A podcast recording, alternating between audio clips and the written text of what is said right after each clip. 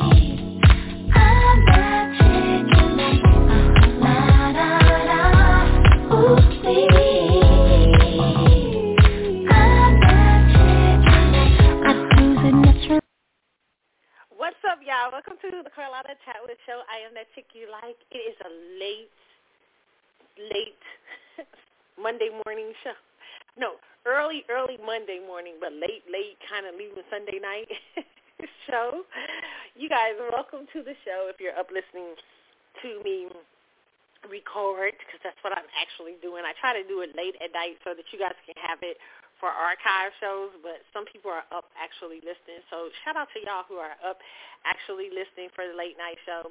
I appreciate y'all so much. Uh, man, we got so much to talk about. Dude, I, I don't know if it's so much, but we do got some things to talk about this week.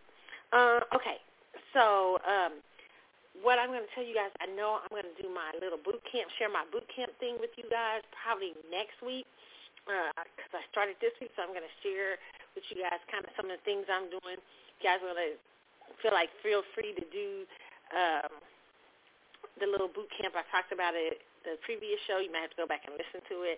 But next week I'll kind of talk about it and hit on it some if you're uh, encouraged about um, six month my little six month boot camp what I'm doing for myself within six months. So I will try to tell, talk to y'all about that this week. Oh my God, I've been so busy, so I didn't have time to like write it down in a form for y'all that y'all could understand, so I could transfer it over to y'all. But I'm gonna do that this week, okay? All right, child. My week has been crazy. It's been kind of crazy. It's been good, but it's been crazy. I mean, you know, kind of little wild week. Um, fun though, very fun. When I had to, uh, first went out for uh, my husband's birthday dinner with his family, the with well, family and friends and everything the other night. It was pretty fun. It was really nice. I mean, we went to this barbecue, but now see, I'm from Kansas City, so it's really hard to impress me on barbecue. Barbecue, you just can't.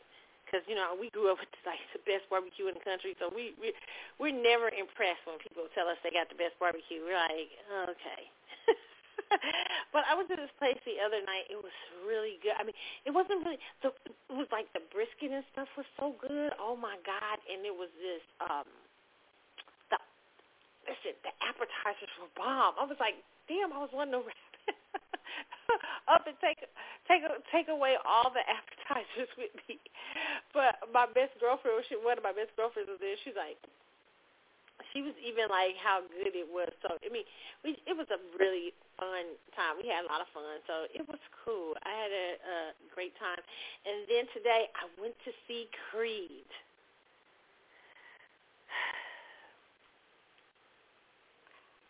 What did I think of Creed? Can I just say this though? I'm going to tell you what I think. Jonathan Majors is like I saw him in Ant Man. Was like about a week ago, a couple weeks ago and he was so good in Ant Man. He was extra good in Creed. He is like an actor on the scale of like Denzel and them. He is really good. Like he's good. He has this sort of weird energy to him. But he's a great. You can tell he's going to be a great actor. He's already a great actor. I mean, from the Creed movie. I mean, you know, he kind of showed levels in it. Now, let me just talk about Creed for a second. Creed, I knew the story the moment I walked the first scene of the movie. I actually I hadn't saw the movie, but I had seen the movie. I exactly knew what was going to happen, how it was going to happen. Yeah, I know I'm kind of psychic, but no, this wasn't the fact. It was just a matter of where the writers were just really, um, how can I say it? Um, I mean, I can really catch. You you already knew where the writers were going. There was no like surprises or anything. Not even there was no surprises for me. Typical um yeah, like you know the, the the Creed story. Okay, it's always a challenge, and then can you overcome it? I don't know. Yeah, but uh, there was a couple of things I really loved in it, even though they were trying to give me messages throughout the film. But I love that they had um, they display ASL because they have a, a deaf daughter, and I love that. So American Sign Language. I love they displayed the language of sign language in that movie and the young lady who plays the daughter, oh my gosh, she is so excellent. Okay, um, but Creed to me was a story pretty much that where you could tell. I mean, you know where they're going. You even know where they're going for future franchises. Okay, I wouldn't be surprised if there's a girl in future girl boxer in future franchises. Okay, that's what I'll say on that. now, uh, so the script was pretty, you know. Um, I mean, it's, it's pretty readable, I thought. And uh, why it kept my attention, um, I kind of missed the idea of Sylvester Stallone in it. I really did. I understood. I, I don't know why, uh, because you know, to me, Sylvester Stallone is the guy. He Rocky is born. Creed is born out of Rocky, and so yeah, I just hated that. You know that that there was an input or he wasn't there in this one. Um, Michael uh, B. Jordan's directing. Okay. I felt it was decent, but you know, to me, where he really shined was the last scene of the movie. The last scene of the movie, the direction of it, the cinematography, the movement of the boxers, everything. I thought, wow, that's a good directing scene. Okay, and it was so much. It was so cool because you could see that. And I you know, they put Michael B. Jordan's name on it, but I don't really know how much he done directed. But you could see, but you could see that the director thought about this dance that both of these characters were doing during the movie, and you kind of see it play out in the last scene in the last few scenes. So I really love that. But it was a typical story, readable story in my point of view.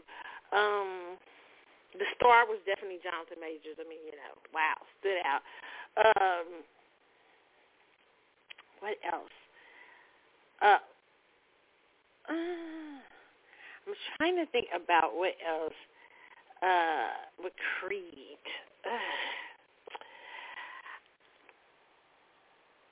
The little girl, I really, I told you guys I liked her. Yeah, I just, Creed is just, you know, and I heard people talking about it when I was leaving, when they were leaving, and a lot of people were saying, yeah, it's not as intense as the Rocky ones, and uh, or the Creed, the other two Creeds. I agreed a little bit, but it that was only because of the way the writers approached the story. There was a few little twists and turns the writers could have done to make the story not as readable to the audience and little twists they could have done with the character of Jonathan Major to really help us understand the intensity in the story. I think they took too long to tell us what the overall premise was going on between them. When they could have saved used some of that time for if they would have got that story out the way from the beginning, they could have took extra time to tell uh, to build more help us understand this new relationship between Michael B. Jordan's character, uh, Donis, and um, Dane. Uh, now, and how it's come. It's been too me too much time going back over memory and um, like trying to give us a story in parts. I like it. I I felt like it was a waste of time, but hey, it's a movie worth going to see. Going to see, okay? So made a lot of money. So definitely agree that's worth seeing. Okay. Child, Who Banks is out here acting up. Mm-mm, I told y'all they was gonna do the robbery. I think it might be time. I don't know. They look like they trying to do the great robbery. It's the first time people, it's people like we're making a run on banks. So we got to talk about that a little later on. Because I'm eating in y'all's face and smacking. I'm sorry. Y'all know how I do. If y'all new listeners, I'm sorry. This is me. But, yeah, the, the child, y'all might be holding off on a lot of shit right now because this this is it's kind of it's kind of crazy out in these streets, out in these uh uh Wall Street robbery streets. we I don't know. It's it's some crazy stuff going on, and like you know we're gonna talk about a little. Did y'all hear about Wells Fargo? Child like they had a day or two day like they was people was getting their deposits late and stuff. Ooh, it's a hot mess out here. Mm. So we're gonna talk about that a little um, later in the show. Okay. Oscars I do not watch. I just don't watch the Oscars. I watch it in snippets, you know, like snippets, like on Twitter or something. I, I I gave up the watch uh, Oscars a while back. The only reason I saw some of the Oscars last year because I happened to be turning the channel past it, and Will Smith happened to be on. Chris Rock was walking out, and that's how I saw the slap. Otherwise, I wouldn't. I didn't really see any of the rest of the award. I only saw it in snippets because the Oscars is long. Yeah, I said it. Okay. And I don't know what they can do about it. I know Angela Bassett last, lost tonight.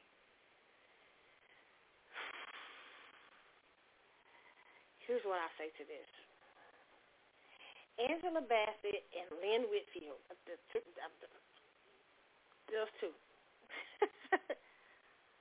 Besides, uh, what's the girl who, who played in? Uh, uh, oh my God, I forget her name she plays in uh uh she she she hasn't been on a, in a lot of movies but that girl bad. The girl who played in Tyler Perry's Diary of a Mad Black Woman she hasn't been in movies for a while but that's a bad that's a that's a her them three like they on Meryl like Meryl Streep to me is a great the great one of the greatest actresses that ever lived if not the greatest. But they on the level with Meryl Streep okay? Angela is probably the greatest in my opinion her and Meryl Streep is probably right next to each other, and Lynn Whitfield, and then this other Kimberly. Uh, Kimberly. Um, I don't want to get her mixed up with the other Kimberly from uh, uh, Kimberly Elise, I think it is. Not the one from. Not the one from. From from from uh, D.L. Hughley and the Will Smith series they had. But Kimberly, I think it's Kimberly something. But them them three, they are why? It, it, here's the thing. Why the Oscars has never Angela Bassett should have got it for What's Love Got to Do with It. Angela Bassett should have been nominated for when she played uh, Betty Shabazz and Malcolm X. Angela Bassett should have been nominated. Didn't she play Rosa Parks? Angela Bassett is cold. They, when, when they really, but but I, I wasn't surprised that she did not win tonight. Now, I was surprised. I was not surprised that they snubbed Viola Davis. Okay, let me explain to you why. And y'all saying, why you didn't put Viola Davis in the great actress? Viola Davis is a good actress to me, but a lot of her roles, every actor has a similar role they play. Like, let me just say this. Every actor, in my personal opinion, has a story they preach in every character, even if the characters are very different. I remember I heard somebody the other day was saying, uh, they were talking about, you know, Denzel plays the same characters. I was like, no, he doesn't.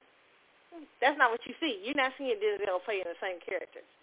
And they're like, well, I'm like, you, you know, uh, Denzel plays uh, um, he's played a guy who was behind bars, you know, for a crime he didn't commit. He's played a, a, a, a black activist who was killed in his prime. He's played um, uh, a, a, a gangster rogue cop. He's played Stephen Biko. That what you're not seeing, you're not seeing the same character. What you're seeing is a strand that all those characters share. Like I always say, every actor has something they preach in each one of their characters. For Denzel, I always feel it's justice and righteousness. Even the the horrible um, uh, character, uh, the guy who was the police officer, King Kong ain't got nothing on me, all that stuff. And then when he, but but there's a scene in the car when he's talking to Ethan Hawke, and he explains his point of view of how he got here, what he sees in the typical. He's believing that he's enacting some sort of justice, even though it's twisted. so characters have a. Every actor has like something they they preach. Meryl Streep. Oh God, she's hard to pin. that girl's bad. Meryl Streep is bad actress that ever is. I'm, I'm sorry, I can't tell you. I, it's hard. Listen, for me with Meryl Streep, the consistency I see Meryl Streep is so bad that sometimes her you can't see her. But um, what I would probably say for Meryl Streep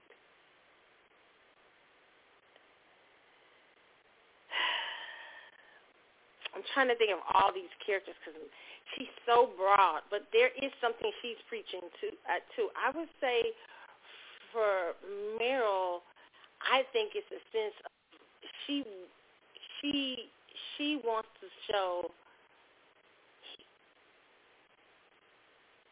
what from from Sophia's choice to uh, to uh, stuff like the Devil Wears Prada and things like that, I think she always shows a sense of the emotions of mankind, like humanity. Meryl Streep's characters are deep on emotions, heavy on emotions, heavy even when they're dry, or even when they're having fun. There's something about the kid, like something I, feel like she's curious about in in like the how how humans work. Um, Angela Bassett, there's a sense of intensity in all her characters. All her characters carry intensity. Like they're high. She she brings her intensity to every uh character. I was talking about this today with uh Jonathan Majors. I was saying I already see what he brings. Even from the last character he played when I was watching Ant Man, I was like, he's tricky. He's like a nice guy. He appears to be nice at first, but he's all, there's always something tricky to him, which is kind of he's a Virgo. Virgo male. I'm not surprised there. But like these characters, all characters to me. So when you say you're seeing that, when people say, "Oh, I'm seeing the same roles," now except for people like Gabrielle Union, Gabrielle Union does tend to play a lot of the same roles. She's kind of gets gets typecast to me, and so yeah, so I you know I think there's one role I saw Gabrielle Union that was done done that was out the box and that was uh Cadi- it wasn't Cadillac Records, it was um the story of uh Muddy Waters, I think. I forget what it was called. But when she was in that, I think that's where I saw her just get a little bit out that box, but it still was a lot of Gabrielle Union. And that's no diss. It's just that they they kind of sometimes type. Oh, being Mary Jane, but I thought that was very Gabrielle Union. so, um, yeah. Um,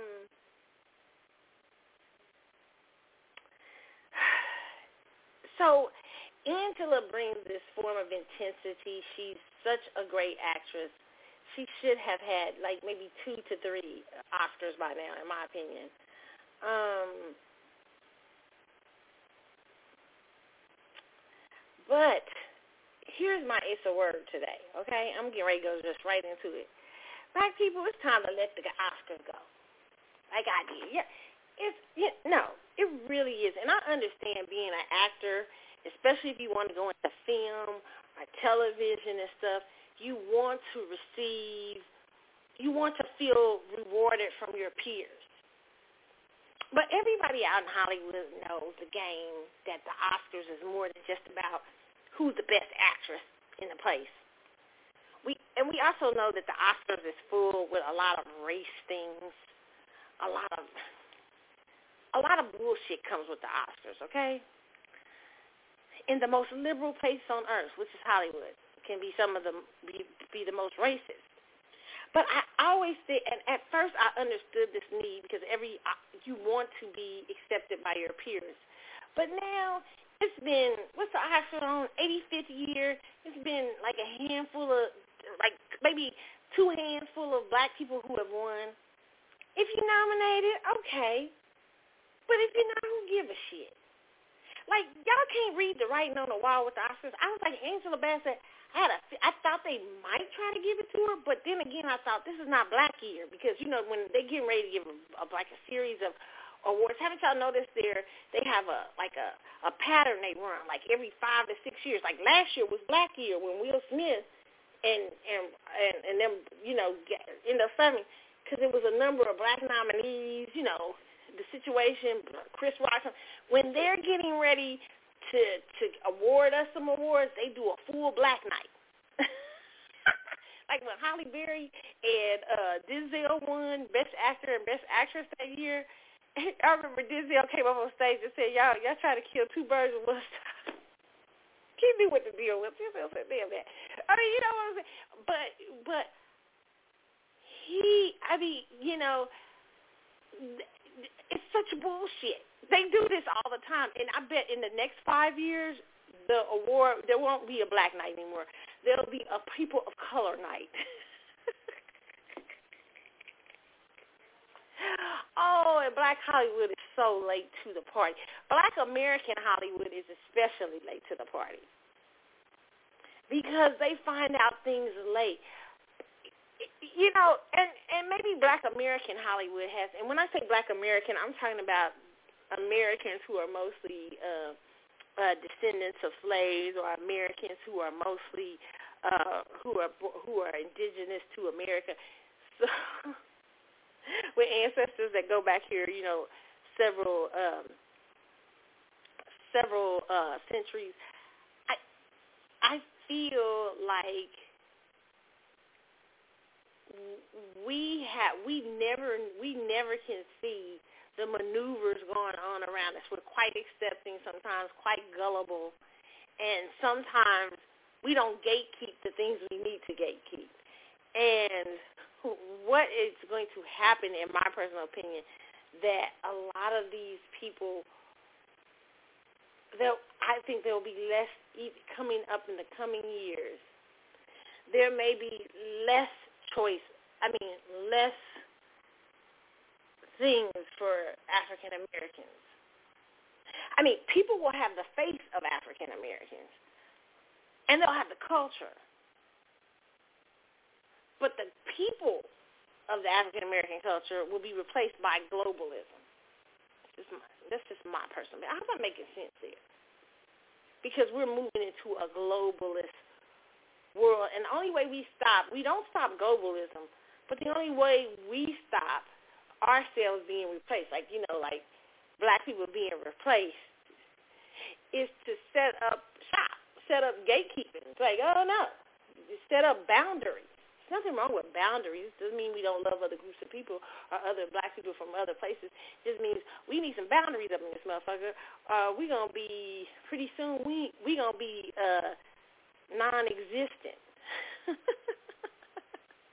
and the Oscars is already getting ready. They're already setting you guys up. They're already up. They're, it's it's it's you. Can't you see the writing on the wall? you can't. Really? you can't see it who gives? So this is what I'm just saying to black people. Who gives a fuck about the Oscars anymore? Really? Who does? Why should you care? If you get one, great. If you don't, all right. I just think you have it's like the Grammys. You have to at some point say, okay, I don't really care. I mean, nobody watches them hardly anymore anyway. I don't know how their ratings were this year, but last year they were down. Nobody pays attention to the Oscars. Maybe what they were before. I don't know how the ratings were this year. Maybe they went up this year. I don't know. But I'm just saying. Who cares about an Oscar? Who quit begging them to let you in?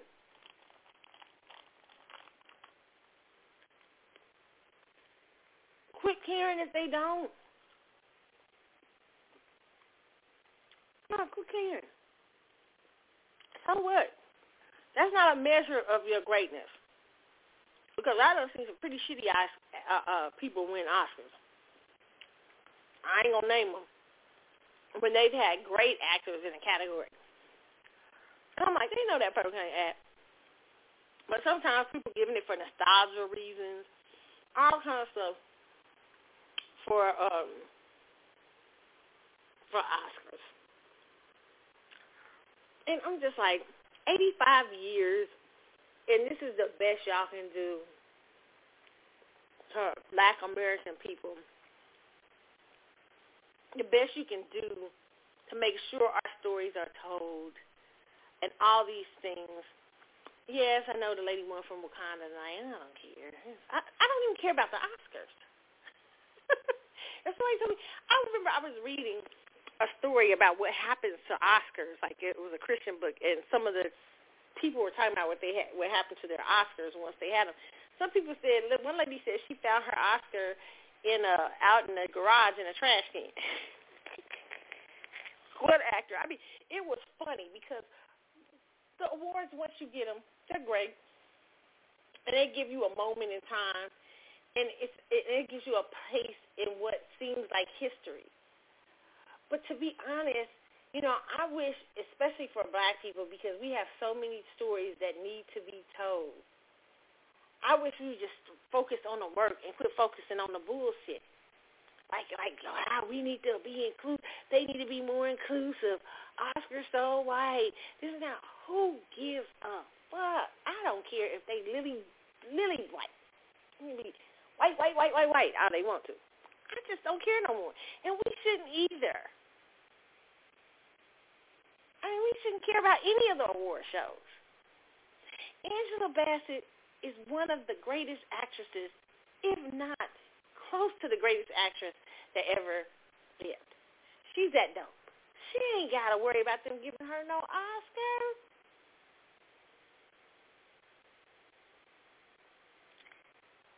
They say nothing about the greatness of Angela Bassett.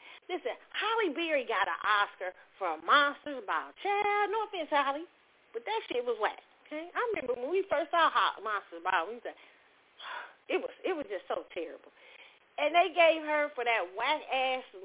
And it, it's not Halle Berry. It's not to say she couldn't act. It's just it was a whack ass movie, and the acting was so it was okay. She had that one part where she screams when her son. Ooh, that was kind of deep. But other than that, yeah.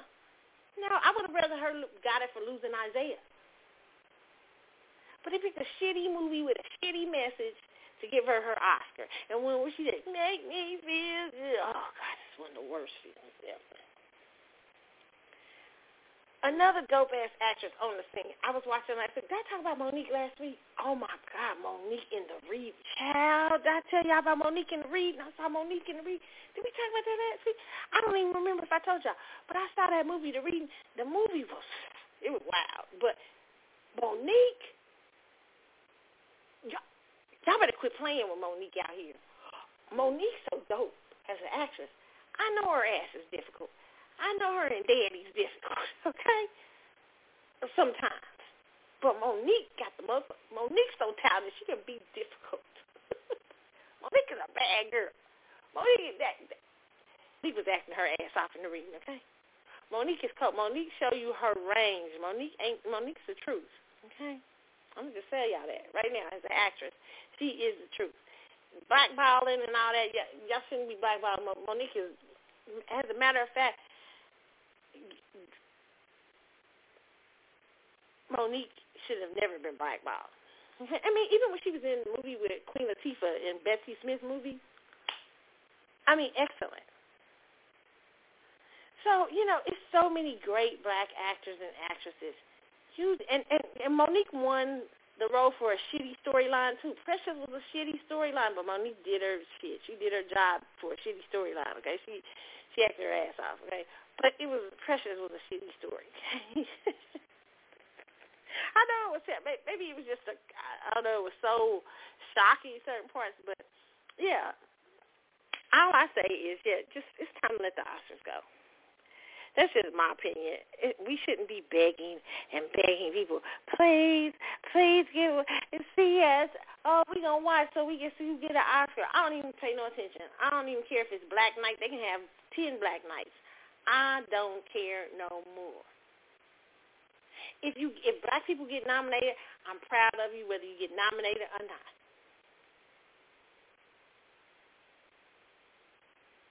Well, well, if you got nominated when they, I, you know what? I don't know. I either way, I, I, I it depends on my mood. Would I show up?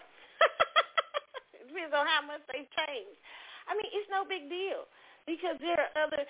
The reward is doing a good job, being a great actress. You know what? What Angela Bassett's reward is? She should think it is not being crowned by the Oscars, but being crowned by her community as one of the greatest actresses of her time. Okay? She, all the rest is... And even though I know everybody would love, love, love, we would love, we love awards and, and, and recognition. But sometimes some of the most greatest people don't get them. I mean, some of the greatest singers, throughout. Beyonce got 28 Grammys. But there are singers that was far greater than her, way triple fifty six thousand times greater than her, and got two Grammys.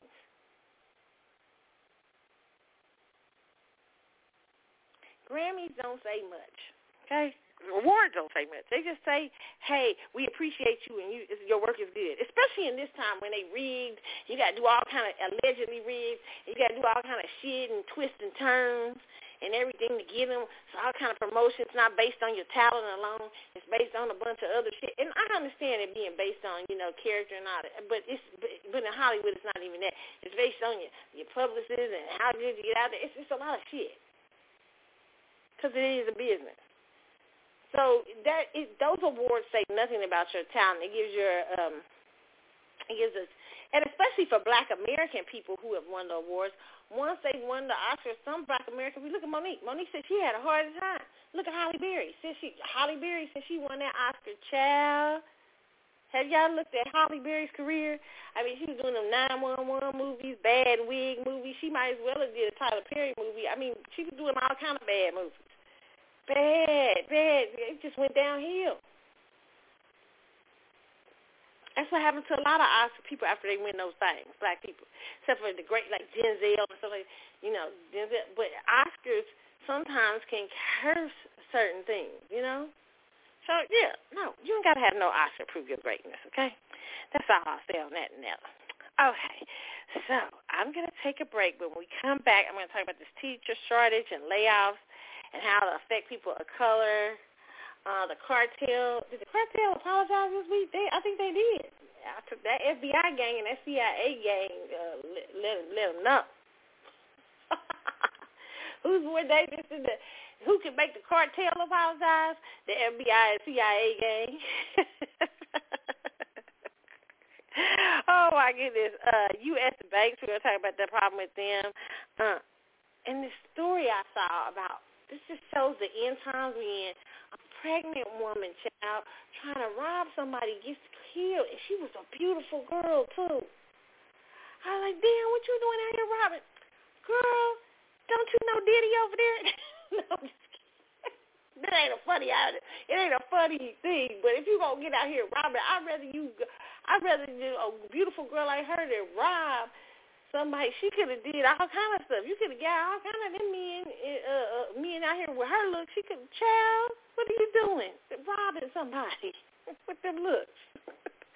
oh, but it's sad. It was sad, so she ends up dead. So we'll talk about that and um a lot of other ridiculousness, like Tyrese uh, this week talking about his marriage. Oh my God, we gotta talk about that. And uh, Michelle saying she cried when Trump came in. Michelle Obama. Oh my God, it was a lot. It was a lot. It's been a petty week. okay, so you guys, I'm gonna give you a break, and we'll be back with all the uh, uh, with more stories and stuff for the CC show. It's Carlotta, and I'll be back in a moment. Oh, we're to listen to Con Funk Shun, Love Train. Be back in a moment.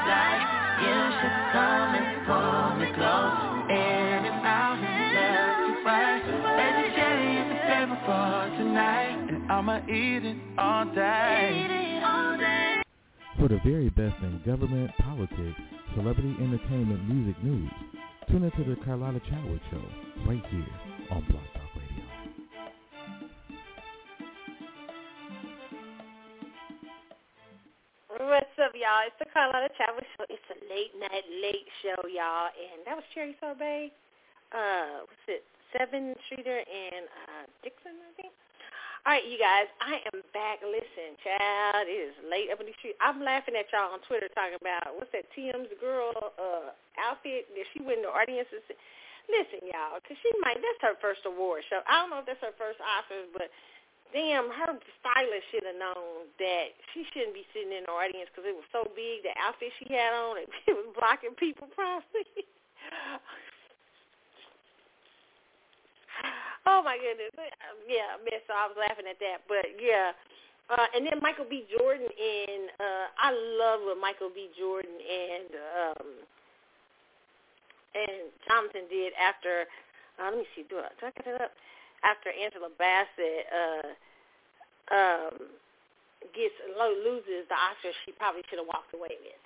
Uh, but it says Angela Bassett gets. Uh, this is from people gets a parent shout out from Michael B. Jordan and Jonathan Majors at Oscars 22, 23 after Laura Laws. And it says a three, three, three stars presents the award for best cinematography to All Quiet on the Western Front director of photography James Friend at the Black Oscars at the uh, Oscars on two, Oscars 2023 on Sunday. The two appeared to offer a shout out for Black Panther Wakanda Forever star Bassett 64 just minutes after the actress lost in the uh, Best Supporting Actress ca- category. Hey, Auntie Jordan 36 said as he and Majors 33 approached the microphone, echoing in the face in his Marvel character Killmonger says to Bassett's queen Ramonda the first time they meet, we love you, Majors added, appearing to indicate support for her support for Bassett after Jamie Lee Curtis won the award for Best Supporting Actress on Sunday. I thought that was great. And listen, parent shout-out was noticed by fans chatting about Sunday's award ceremony with one Twitter user writing the pair, no Angela got robbed. Well, and it's just this. It's just support as black actors. Like, all right, that's all right. It ain't no diss to Jamie Lee Curtis or whatever. It's just saying we recognize who you are in this sphere of acting. It's all right. And two men, two black men out and do that. Shout out to Michael B. I got on Michael B. Jordan last week, but shout out to him. This that's not corny. That's that's man shit. I like that. And Shanta Majors, that that I love. I love that. I love. What a beautiful moment. I love that. I thought that was dope. I love. I loved it. Shout out to them. that's great. That's great, and to to encourage her because listen, she, I don't y'all Bassett, like I said, been working for years at this. And, you know they should be giving her one. She should have two. Like I said, she should have two or three of them by now. So I just, you know, yeah. And she carried that fucking movie. That movie was the Wakanda series stuff is tacky anyway. Wakanda's tacky. I said it. I, I hate though. I hate Black Panther. Ugh. And it's. It's it's even more. It's even worse without Chadwick Boseman. Ugh, God, terrible. But Angela Bassett, shit. Angela Bassett carried that shit. She carried the whole fucking movie. As a matter of fact, the, the girl who they knew the girl, no offense to her, but they knew the girl who was playing Black Panther. I mean, shit, she didn't throw up for, to the fight to the end. Shit, that's when they they they let Angela carry the shit all the way through the movie. She was strong. Angela was a strong character. Angela's character was dope. Okay, she carried that fucking movie.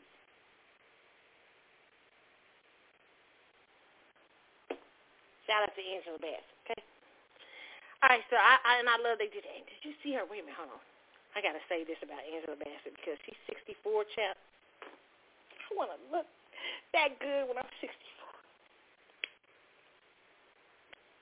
Did y'all see her in that lavender? Is that purple? And her Angela is no joke. Okay, Angela, the cheap. Angela's got. Angela might be like. Angela's timeless, like Lena Horne was. Like, like Lena Horne in her nineties was beautiful. like them cheeks and bones was holding up. Jeez like Angela got the same shit. Like just oh my God, it's like you you can't fuck with Angela Bass, okay, on all fronts. she was she slayed tonight.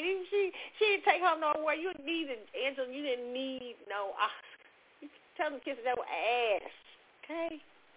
You don't need no Oscar shoot, girl, you are all that. I, I was, I, I was, I was proud of them for doing that. I thought that was dope. Uh, I love that moment, and I think that showed camaraderie. At first, you know, I know she might be like a little bit like taken aback by, you know, because sometimes you don't know in a room full of white people. No offense to y'all white people. This it's sort of like with Chris Rock. I have not seen the Chris Rock special, but y- y'all been showing enough of the clip, the, the the clips and shit, I feel like I seen it.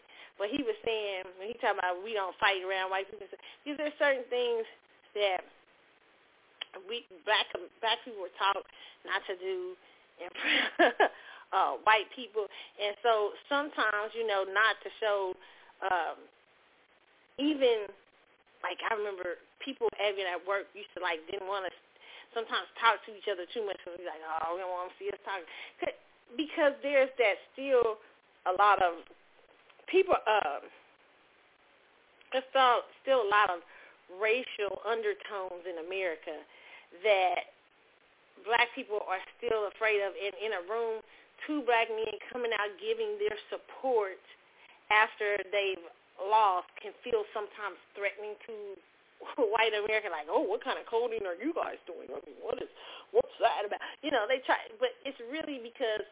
Um, they fear not all white people, but there's the energy in white America sometimes of fearing black people and, and, and black people showing love and support. It's revolutionary for when we do things like that. Because through slavery, we was taught to not do things like that. Through Jim Crow and all those things, we, it, our people have been um, are just coming out of the mentality of living under that energy. And so to see those two beautiful black guys who have been number one both in the box office as we come out and do just like a man thing and support their sister and love on her, their big sister. That's just, are they they auntie like he I think this is beautiful. And they're not afraid of whatever somebody gonna say. It's just I gotta show her that she's she the queen right now. But it, it I, we want to support black women. And even though I done heard some shit about, you know, Michael B. Jordan and the white women and all that stuff, I done heard that shit. But that, but I actually thought that was beautiful. Okay? I thought it was a beautiful moment. I really like that. Okay. Uh, on to the other news. Uh, let's see. They say what? Wait a minute. Hold on. I want to say see what something right quick.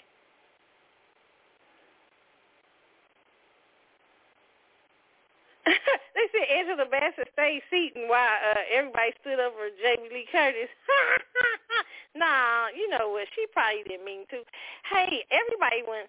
I mean, you know, Angela. They have been hating on Angela for a minute, even when she spoke up against Monsters Ball, because you know they love shit like Monsters Ball at the Oscars. They love seeing black people in certain types of life.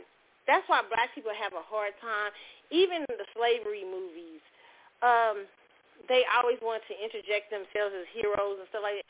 And so a lot of uh, because listen, this is the society. Sometimes people don't recognize their yet they don't sometimes recognize racism and what they do and and, and how they appear. And so it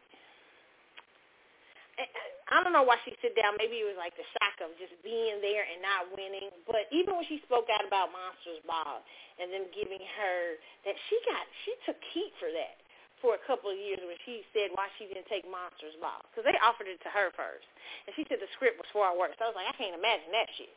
I can't imagine the script being worse than what I saw. I can't imagine that shit. right, but but she took some heat for that. And it was hard for her a little bit. And then she started making a comeback somewhat. I mean, this is a lady who is a really great actress. So sometimes, to me, Oscars have little snubs for people that's not the it people. That's why I say, who gives a fuck? Like I don't give a fuck. I can't. I really can't stand them. They boring anyway. The shit is boring, and without us, it's real boring. Without us, I'm serious. They know. So we we we don't need to care. as long as these black actors is out there working and so I don't care if they give you a award or not. Who gives a shit? And then when they give you an award, they don't they don't kind of treat you like shit. But it just said that on here. Um, it shows on here uh, they just uh, said that um, um, shows that about Angela Bassett um, about her sitting down. But here, you know, even in the movie Wakanda, let me just say this: she was disrespected kind of in the movie Wakanda to me, killing off her character after her character did all the fucking work. I see it when I see it. Her character did all the fucking work in the film. Then they killed her character off. The best actress in the whole damn film. her and her and uh uh uh Chadwick them exes not being in the movie. I mean, Chadwick gone on to heaven glory, but her taking her out. I mean, oh, it was just a it's just a tragic mistake all around. I know this franchise is about to go down, and especially when they had the Mayans come back. You know, fuck, you gonna have the Mayans come back? I was like, they fighting the Mayans. it was a while. Yeah, they couldn't keep it like that. They couldn't keep Wakanda. Somebody Wakanda couldn't have all that. Uh, uh, was it vibranium, to themselves? No. And I said it was gonna happen like this with the first time I saw Wakanda. I said they gonna they gonna wreck that shit up. and I I'm kind of glad they did. It's gonna go downhill now, and they're not gonna get Tobias. It's gonna go downhill. Idris ain't gonna even say anything. I heard Idris wants to uh be in the new uh next one. No, not even with Idris Elba. Okay. Uh, so I'm just saying when when I'm saying, listen, you guys, th- that franchise is pretty much, I think, you know, they had to do some real deep work. I said what I said, but they're just saying that she she would sit down. Maybe it's because of the shock of not winning. I, I don't know, but I did like them coming out uh supporting her for uh the Oscar because it, it's upsetting when you know you you think you deserve something and and the people who are your peers who all these people consider the greatest actors and actresses on the planet and they haven't recognized your talent. That hurts. But then again, you know, who cares? about them because they not a lot of them ain't the greatest actors and actresses on the planet. A lot of them probably allegedly got paid, paid them for them awards and all kind of shit. So you know, it is what I see. It is what it is. Okay. Um. Let's see.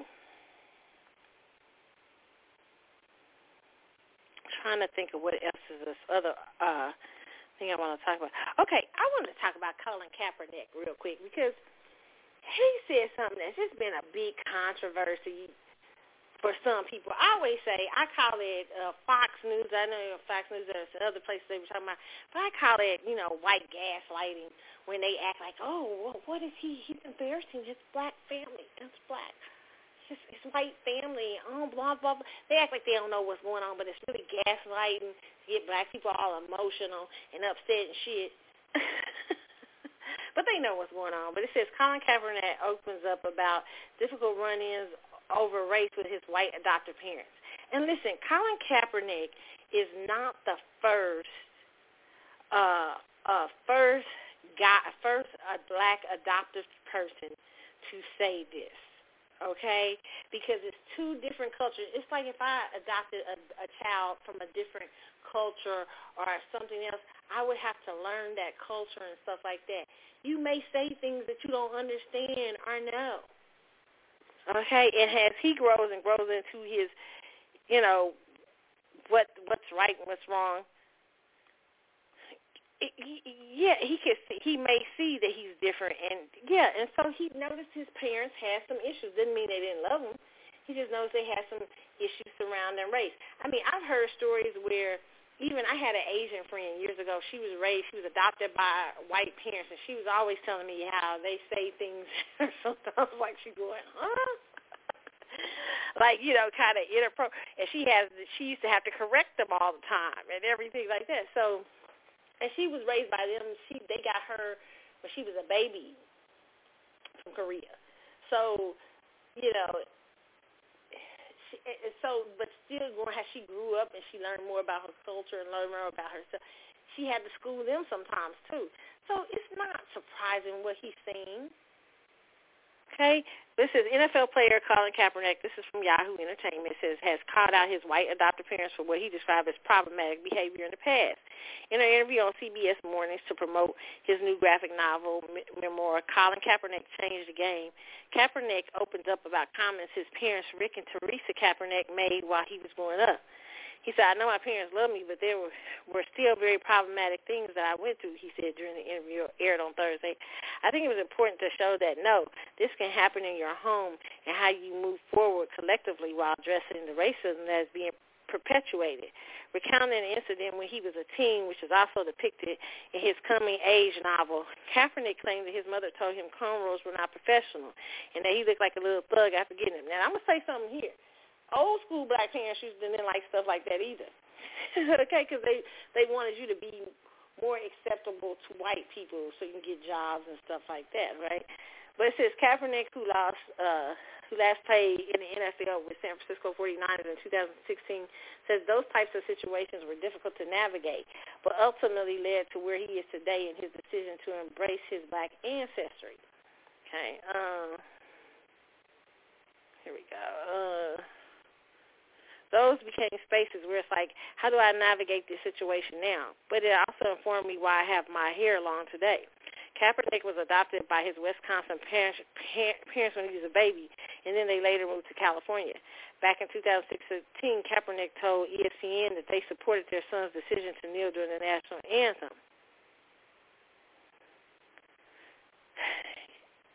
Okay, and so she said he's he's just telling uh um some of the things that you and listen, it's nothing they should be embarrassed about, but that's how that was probably one of the first black people in their lives.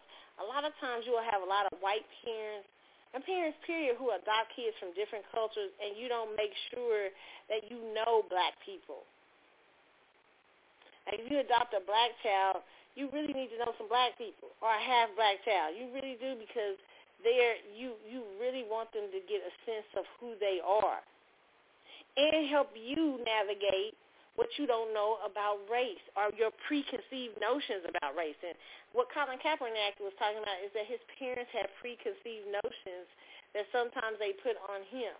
And that it didn't mean they hate him. They just had preconceived notions based behind racist ideas and theories. So I get it. It's nothing. I don't see anything here to be people going off about. I really don't. so that's that's that's what I'll say on that note. Okay. Um, let me see what's other thing I wanted to talk to you about. Okay, Mexican cartel issues apology for kidnapping and killing Americans. They turned over five men responsible for the attack. Now, y'all didn't just go pick up somebody. The cartel just throw, throw here, you five. but this is according to Hollywood Unlocked. It says an alleged member of the Mexican Gulf Cartel has come forward issued an apology for last week's kidnapping of the four Americans in Mexico, claiming that the five of the men were responsible for the killings and abductions have been turned over to authorities. In a letter obtained by the Associated Press, they not only apologized to victims and their families, but also to the residents of Matamoros, and has an innocent female bystander was also said to have died during the shooting that killed Sheed Woodward and Zindell Brown we had decided to turn over those who were directly involved and responsible in the events. Ooh, looking at the cartel, is it snitching? Is that be considered snitching? I don't know. Who at all times acted under the, their own decision making and lack of discipline. Oh, it says who at all times acted under their own decision making and lack of dis- discipline. They wrote in the letter. It further stated that the men were who were stoppable who were responsible for the attack had violated the cartel's rules by failing to respect the life and well-being of the innocent. A photo was also provided by the AP showing five men facing the ground with their hands tied up in front of a truck, which had uh, the ladder attached to the windshield. now, let me just say this, okay? The cartel, like, you know, hey, they know they when they, when they start talking about that military action and shit, and you know the FBI, CIA, and stuff. Them other gangs, they they different type of gangs. They know they they can they can stop that shit any moment. You see how quick they they they boss something. We sorry they acting on their own accord. We ain't got shit to do with these people. they even came out and apologized. And we gonna turn their ass promptly over. Which you know, if you was fucking up my business, I'd do that too. If I was a gang, I mean, I I, I if you did something out the thing, you know, out the normal. Yeah, they they that's how they the, how much the the the mil, Ameri- a threat of American military and FBI and CIA got their shit together.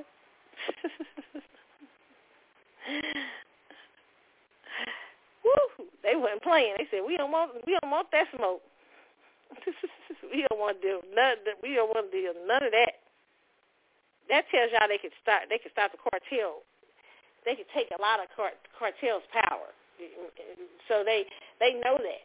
Okay, it's just it's a lot to uh, America using military force and all kind of things like that. But very interesting how quick they issued an apology and turned in five or somebody. okay, y'all. So also, what's in the news?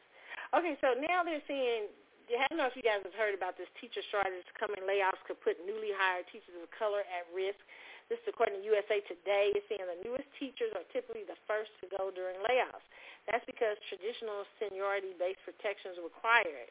Thanks to efforts to diversify the teaching force, a relatively high percentage of rookie educators are people of color, meaning these these last in, first out uh, LIFO practices could derail some of that work.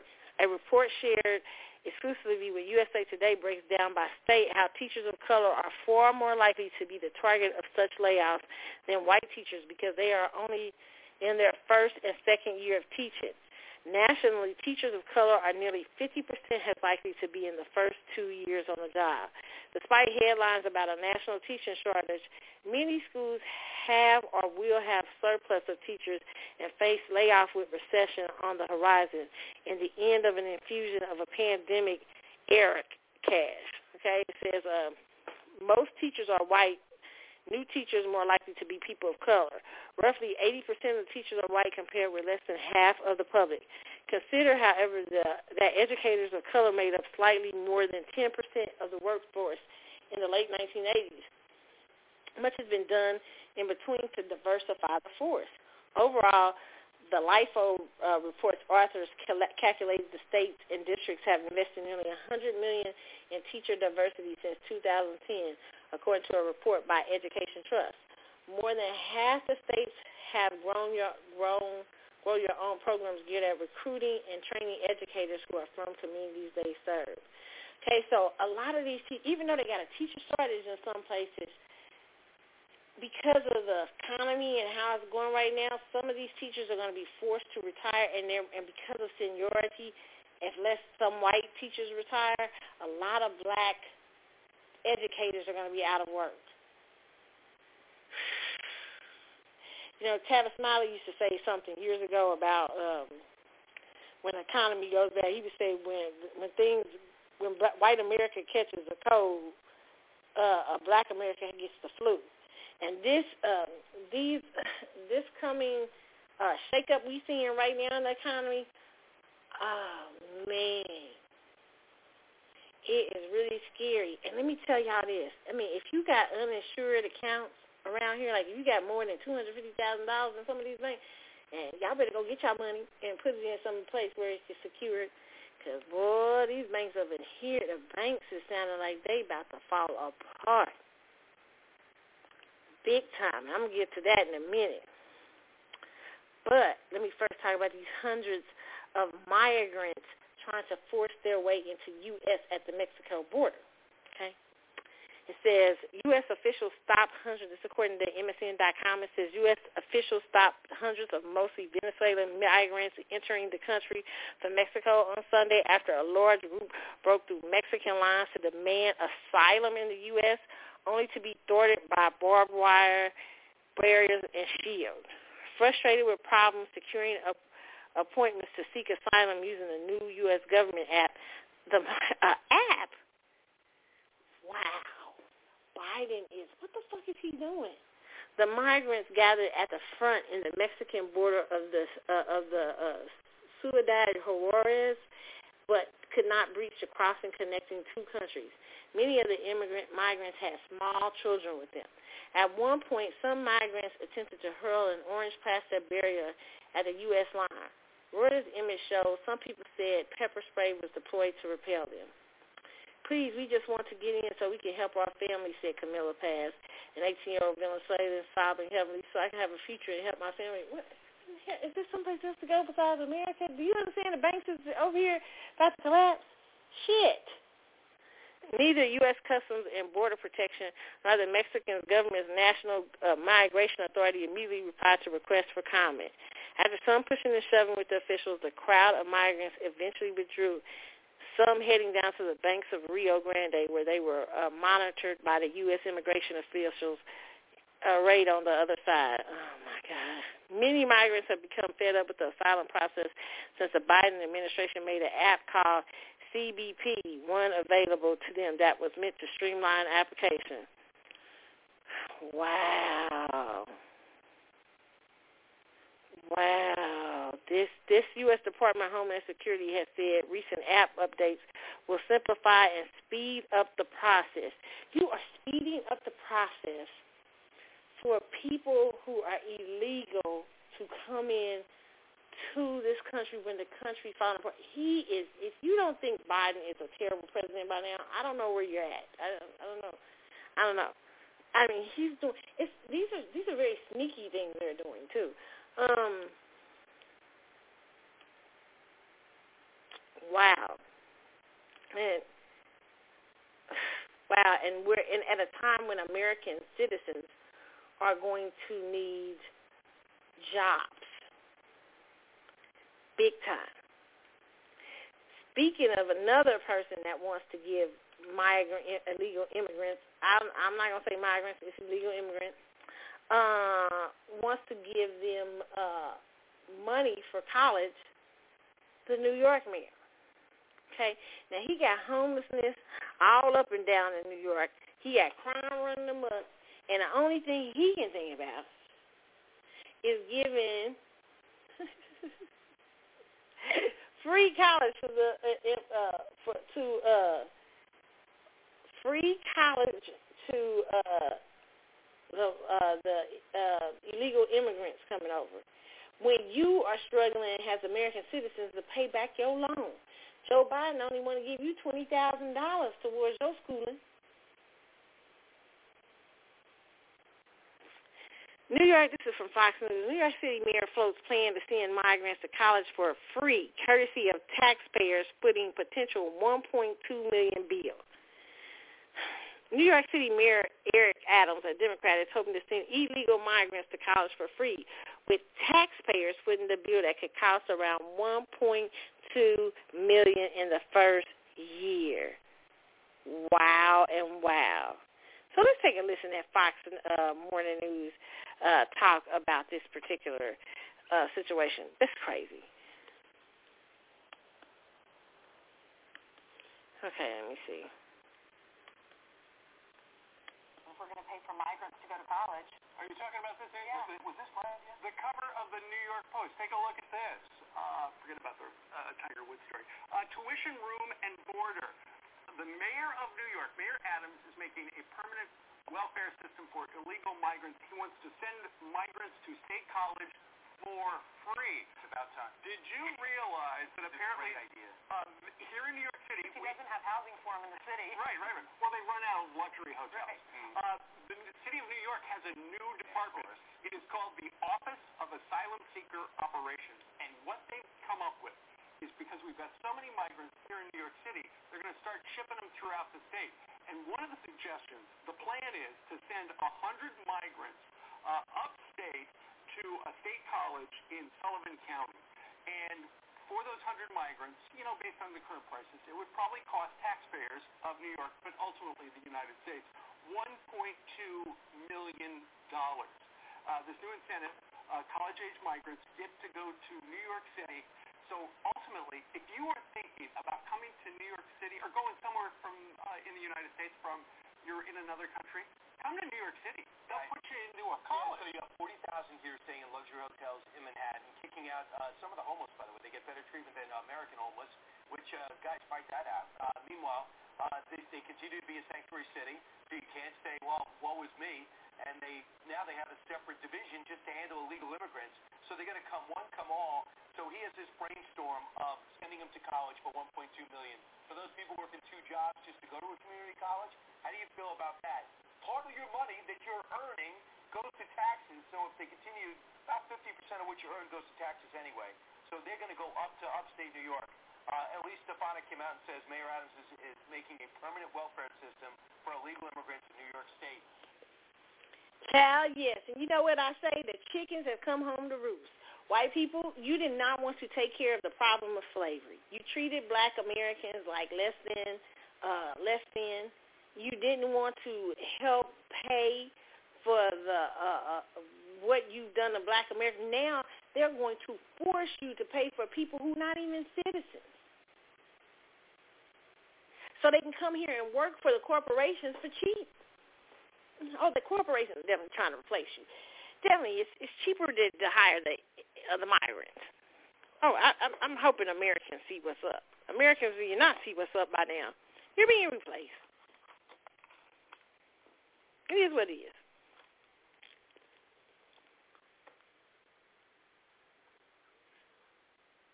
It is what it is. You know, America is so sleep. They can't see how America's so busy. They come home from work every day, coming off a job and stuff. People don't have time to be looking at the news and what's going on. Um, by the time people wake up to everything, they're like, "What the fuck? They went to school for free. What happened?" Because we walking around here like zombies. But this show here to tell you, they about to send the migrants to school for shit for free, and black people in America, you've had to pay for your shit, you still are struggling to pay for them student damn student loans. I'm one of them.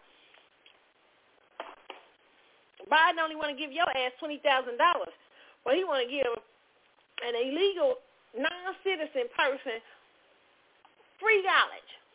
No, his his one of his uh, Democratic boys do. Uh, the mayor of New York, Eric Adams. In New York, are they crazy? I mean, they just lost their mind in New York. I mean, have y'all looked outside? Have y'all looked at? Wait. I mean, New York. Y'all be saying y'all love New York, but New York has had a hard time the last few years. I mean, it's it's it's a lot of homeless. They say there's a lot of rats.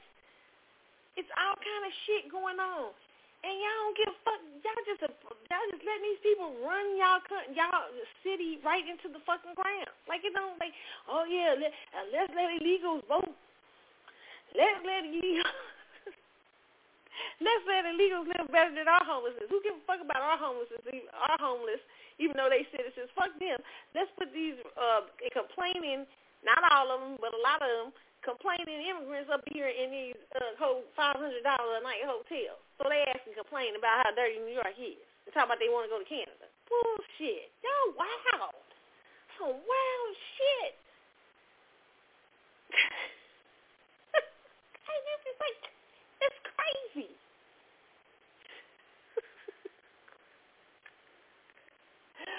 oh my God, nuts. I, story's nuts. I couldn't believe when I even heard that. I was like, really? Is this what's really going on? Great. It's just nutty. Whew. Okay. What else? We want to talk about the banks now. Y'all got to be careful out in these streets because the banks is having look like the banks, and they say that it will probably be in the next few days more banks maybe start having some problems. Woo. Two banks collapse. Big demises since 2008 financial crisis. This is according to Asian Bank Finance. It says uh, Silicon Valley Bank and Signature Bank are the second and third largest failures in U.S. bank history. It was overall a bad week for America's financial system, with two banks collapsing over the weekend, whilst one crypto-focused bank announcing its closure last Wednesday.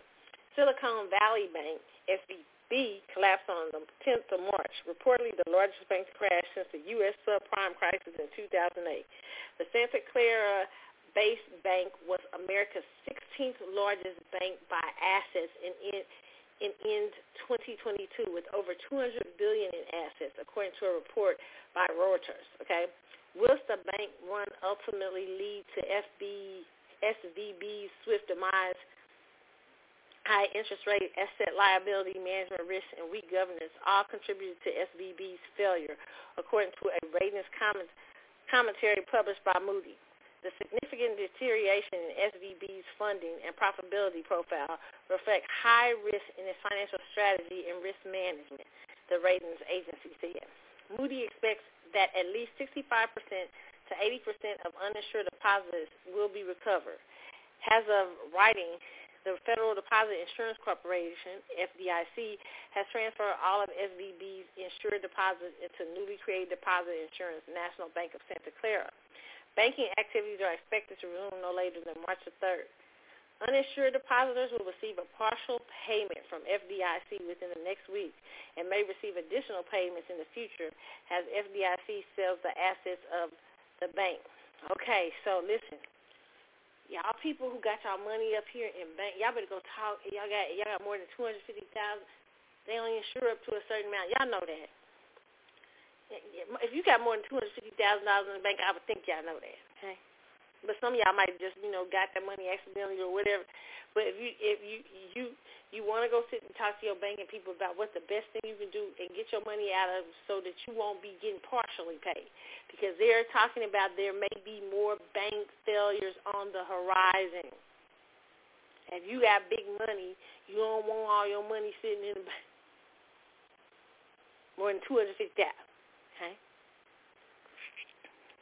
Crazy shit. It's crazy times. We live in the twilight zone. We really, really do. okay, when I come back, we're going to talk about uh, some new buyers emerge for BET. Oh, I'm not surprised. I'm not surprised that who decides to come up and wants to buy BET with his corporate sponsor probably behind him. Also, Keyshia Cole it wants to do a bio and play in it herself. We gotta talk about that. And uh, y'all was going for Yung Miami out here in these streets, okay? Talking about um, her um, her acting, okay? And we got to talk about Tyrese. We got to talk about this young lady who tried to rob somebody and ended up getting shot and dead. Lord have mercy. We got a whole lot to talk about. I'll be back in a few minutes. Meanwhile, uh, let's listen to what I want to listen to. Oh, let's listen to Anthony Hamilton. Best of Me. It's the CC show. I'll be back in a moment.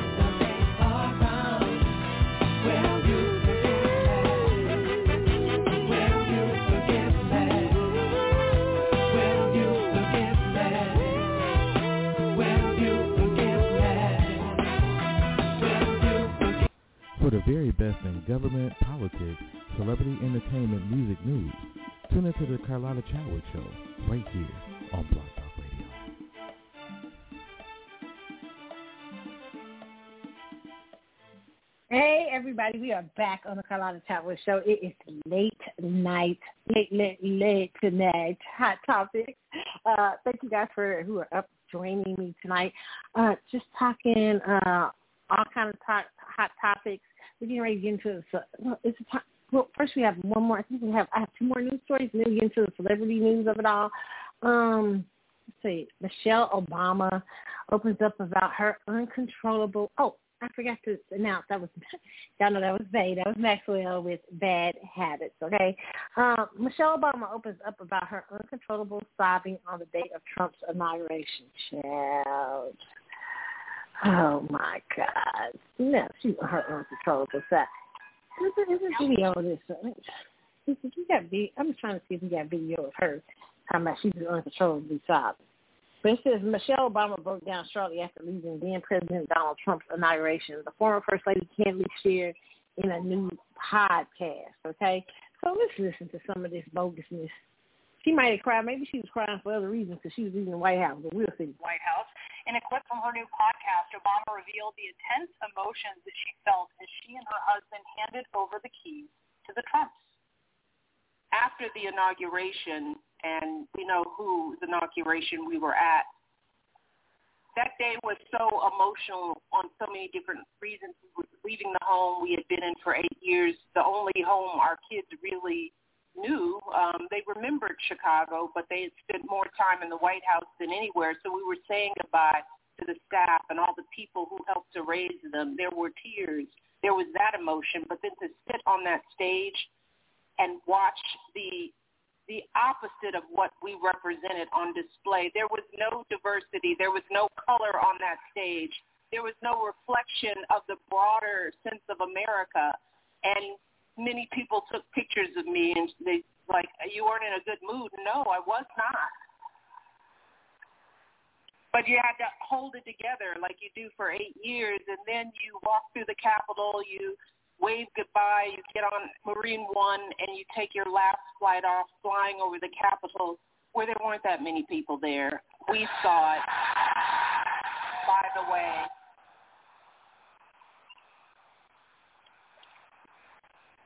And then we went to Andrews Air Force Base, said goodbye to the military, got on Air Force One, and when those doors shut, I cried for 30 minutes straight, uncontrollable sobbing, because that's how much we were holding it together for eight years. Child, I'm, I'm sure it was emotional, Michelle, leaving your home eight years. I'm gonna say that, but she knows how power works. She knows how the fuck power works. Y'all might have looked like y'all was diverse, but your policies wasn't diverse. You didn't help black people but so fucking ever. So you looked diverse, but you wasn't really diverse. Shit. Trump's ass actually did more. HBCU, Obama was like a, a, an illusion when you really look up his shit, you see he was an illusion. He was a, he was a fucking illusion that they still trying to sell years later. Oh, we cried when we said we see Trump. I was I was like, now maybe everybody wake the fuck up.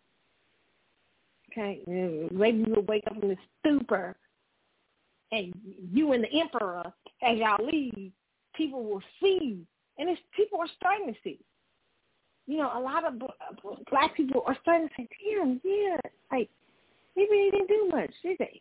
Nah, they look good. and I hate that I put that, I worked so hard to put that shit in. I hate it. I remember being at the, uh, that night at Grant Park and being, because my uncle, he's a skeptic and, you know, he don't be, he don't believe in nothing. I remember that, that night at Grant Park and Obama came out to speak and I remember being the shock of it all, like, him they look different. And I remember my uncle was the phone was ringing and I happened to hear my phone and I picked up my phone. My uncle said he look they look way different. He I'm about to tell you now he ain't gonna do nothing.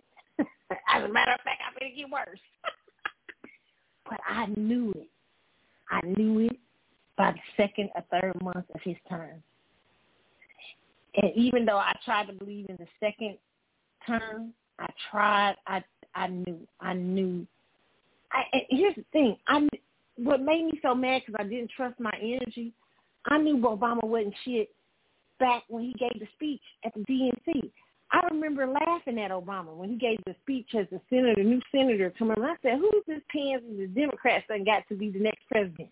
I knew he was gonna be the next president. I could tell the way they was moving with.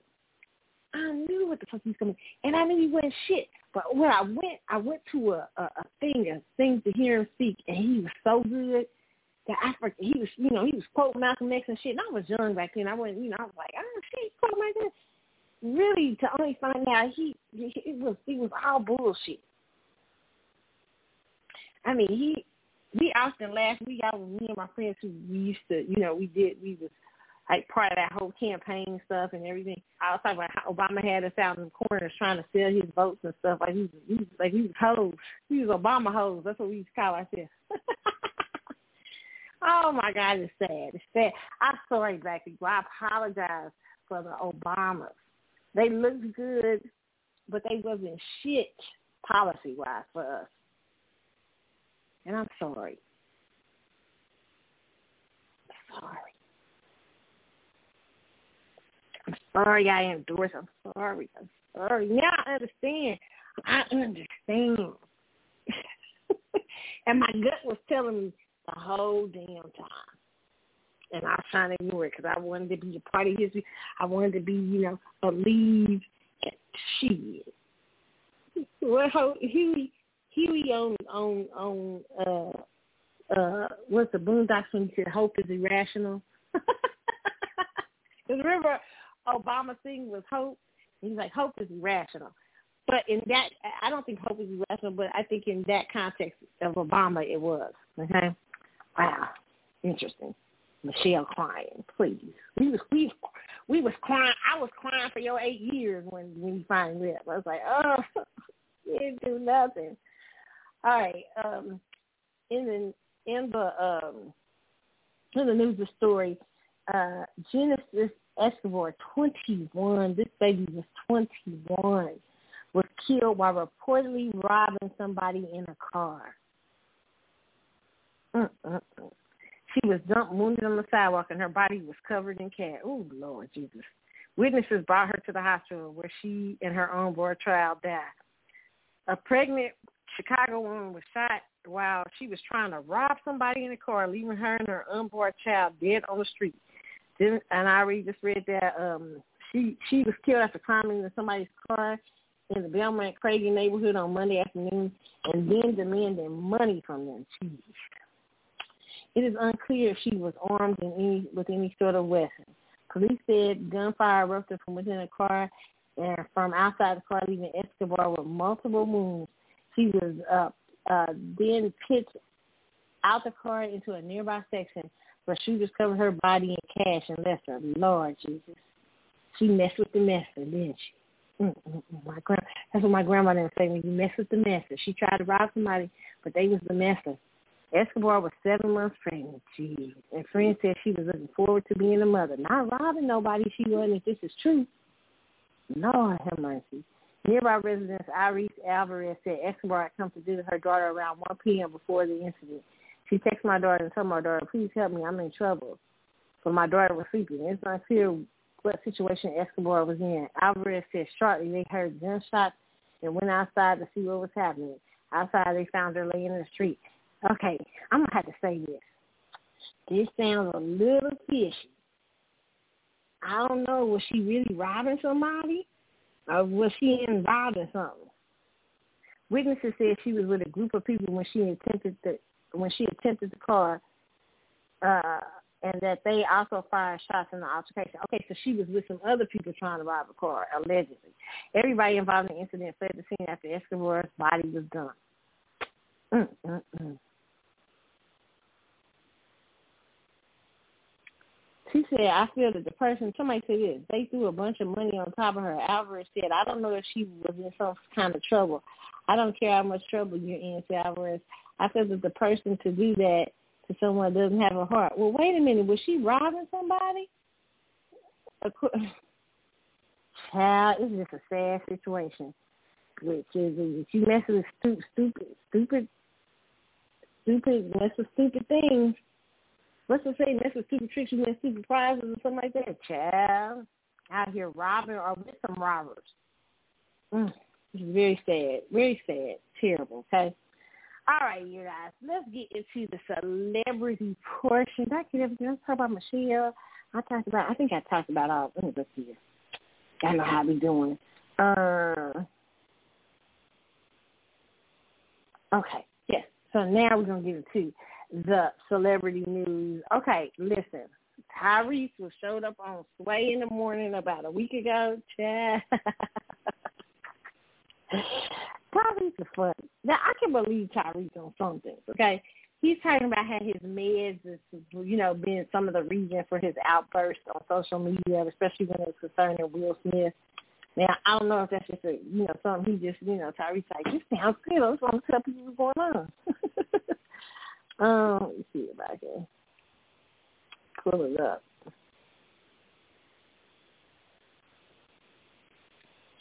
Uh, okay, he says, uh, this is according to Yahoo, it says Tyrese says emotional 2017 Instagram post, including one alleging Will Smith gave him 5 million, were a result of reaction to the pressure medication, okay?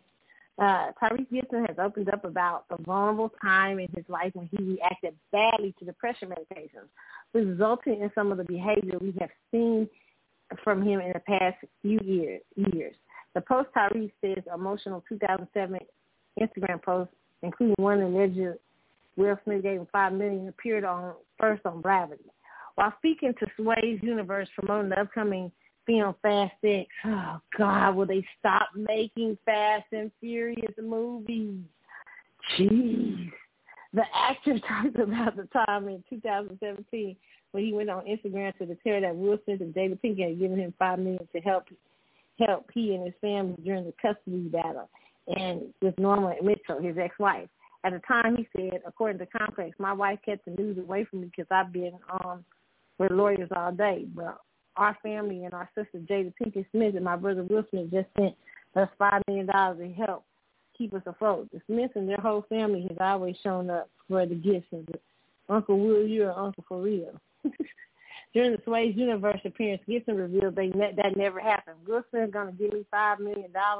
I've never talked to Will Smith. I was out of my mind. He said he wrote that while he was taking depression medication, Rexulti, which he was prescribed after losing custody of his daughter Shayla to Mitchell. I travel and I move all the time, and I'm used to being away from my baby. I'm uh he continued, but to take notice how Tyreek had a lot of problems with the first fight.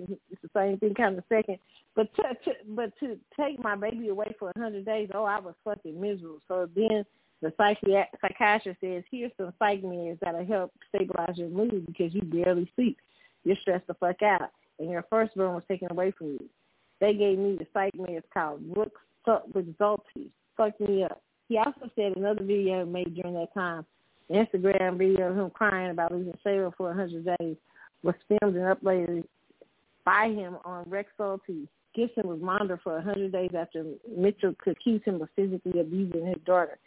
Gibson denies the claims and the case was eventually dropped with the Los Angeles County Department of Family Services, not decided not to seek any charges. He said, I sent the video, uploaded the video, and the video was on the internet for three, uh, three, four months before the psych med was finally out of my system.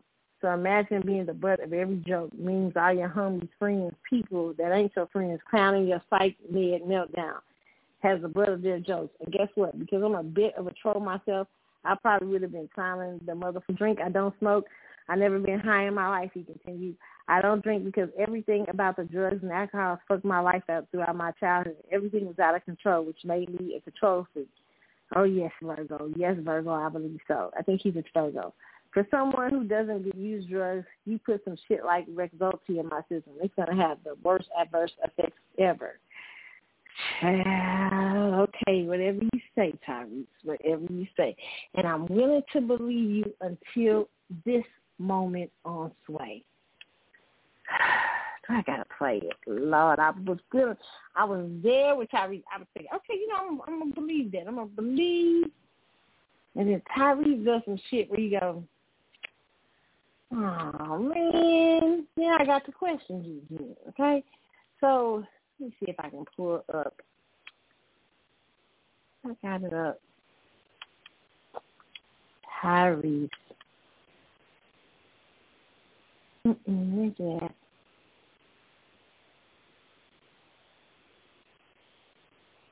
Okay, y'all. I'm excited to see if I can. I know I got it on here somewhere.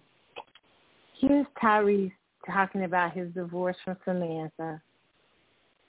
Oh, Tyrese, Tyrese, Tyrese. I was ready to believe you until this moment. So, and you know, I still believe, but you know, child, he's a mess. Okay, check this out.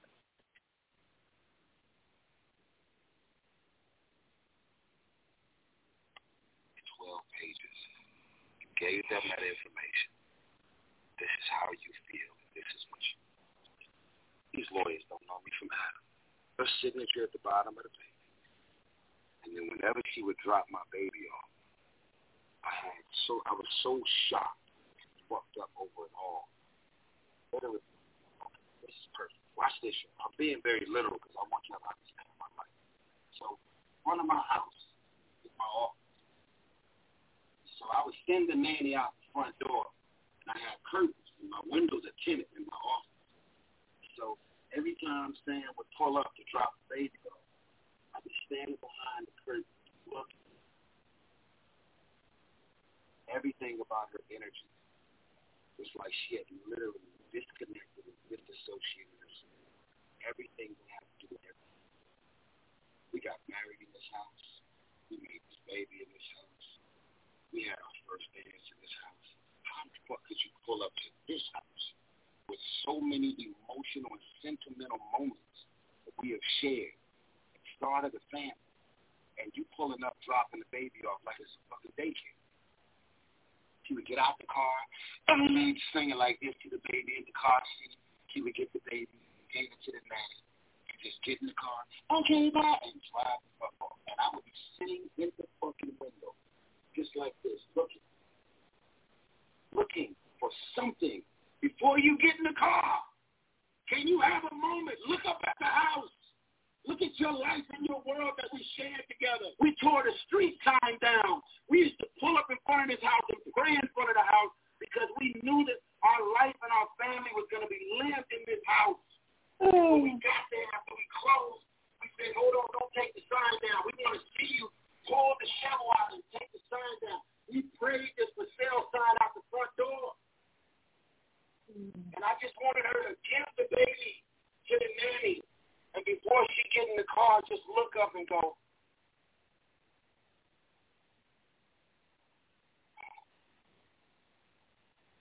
then get in the car. Give me something feels like we had a life in this motherfucker for five years.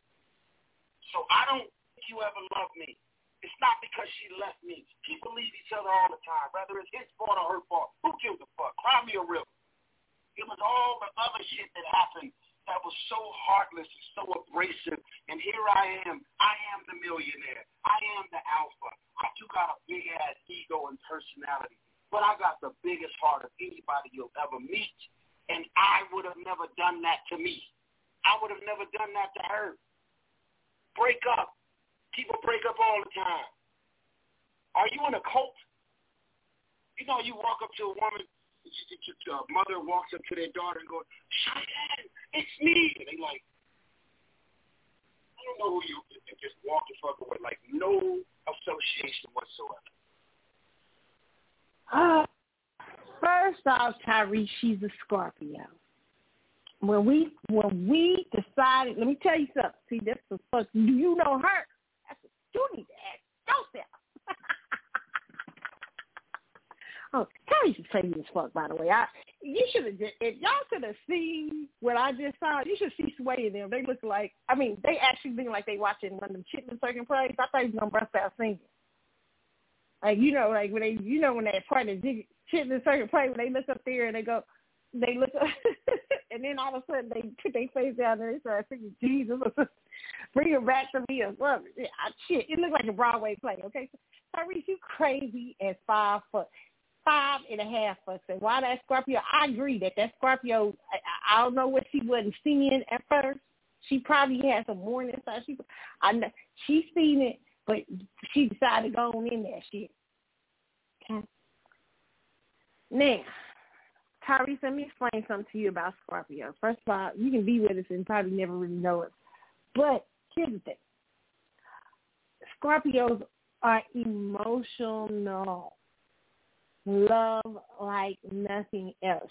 She probably it probably took her a lot to leave you. A whole fucking lot. Then it, it probably took her a whole I mean and when she finally whatever shit she got tired of, when she finally decided this the fuck it, oh, it's baby, we cut you like a like a bad, like especially if you treat us like if there's a semblance of respect there, but if you acting a fool with us and stuff, we really it's all business. We don't even yes, she she disassociated. She disassociated her ass from the house, everything, so that she could she could disassociate her feelings and heal. Yes, that's Scorpio vibe. Yes, she walked up to him, yeah, baby, stop it, and kept in her car. It isn't hate. It's just hey. You you had your she gave you that time. I bet that Scorpio woman gave you time to get your shit together. Get her shit together. But when it didn't happen, oh, she started disconnecting. Okay, baby? It started happening. It started disconnecting, Tyrese. And yes, yes, it wasn't just that she didn't feel anything. It wasn't that she, it, it took her probably months to unattach from everything in that house. And when we unattach, when we do disconnect, bitch, it, this is a one. oh, it get cold for it. It get cold. It's heat. Tyrese is in the cold right now, ain't he? Oh man, the Scorpio cold is it's nothing like it. I feel sorry for people who gotta feel it. Like if you if you can break up with a Scorpio being a friend, it's the best thing to do. But if you break up with a Scorpio and you giving them shit, ooh, you gonna get the Scorpio winter. That's what she giving us a Scorpio cold. Cause that's what she be up on TV on the show. I mean, I, I follow her too, and she started saying, be talking about Jesus and stuff. I turned to face like, "Are you getting cold?"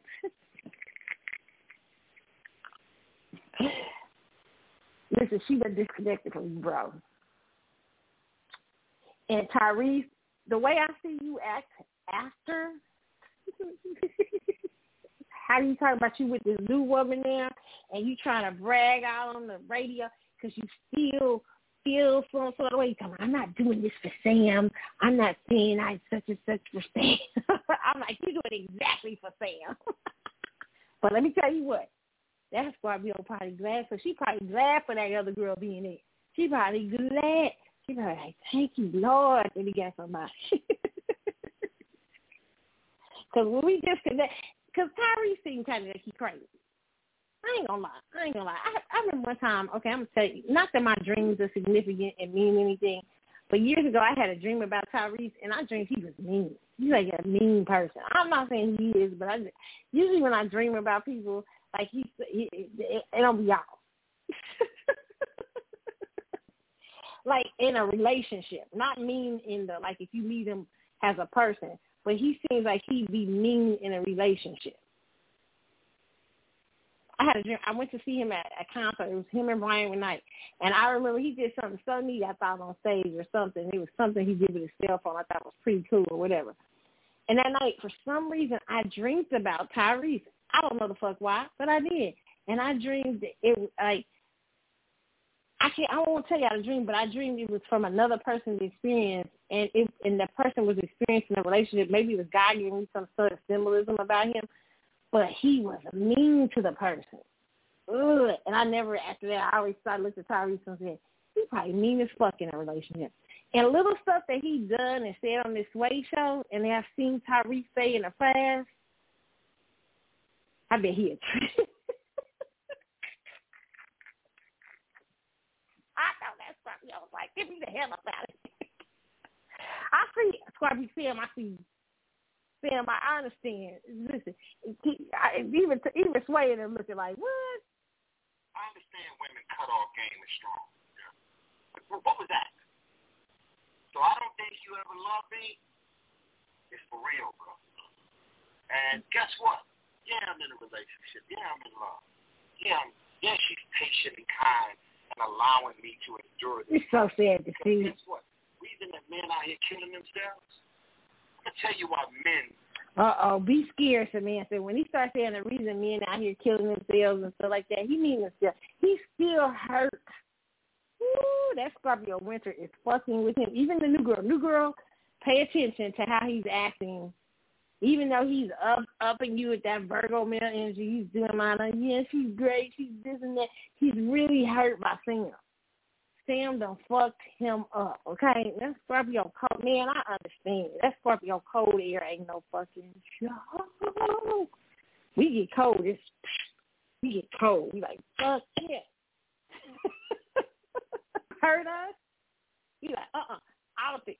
We and we try. Here's the thing I know Sam probably. I'm gonna just say this. I'm not gonna say I know, but from a Scorpio perspective, I bet she she really loves her. And the way I used to see her run around on little Tristan channels and all that stuff with him and I feel like she was trying her damnedest. Okay, I can see Tyrese was in slavery. Tyrese is just something. I'm talking about me. I don't know what it is. It's something about Tyrese where I call bullshit. Because he talks a lot. You know, he a Virgo. But I, that's why Sam was making it. I was her video too. Listen, it was tragic for her too. Okay, I feel like it was tragic for Sam too. And I can, you know what, Tyrese, she was saying the same shit. It seemed like he was saying the same same shit, if I can remember. when he was breaking up with the first wife, he was having all kind of shitty trouble with the first woman, and he was doing the same thing. My baby, talking about his child, the first kid. It's like the exact same shit. So at some point you gotta say, shit, what the fuck?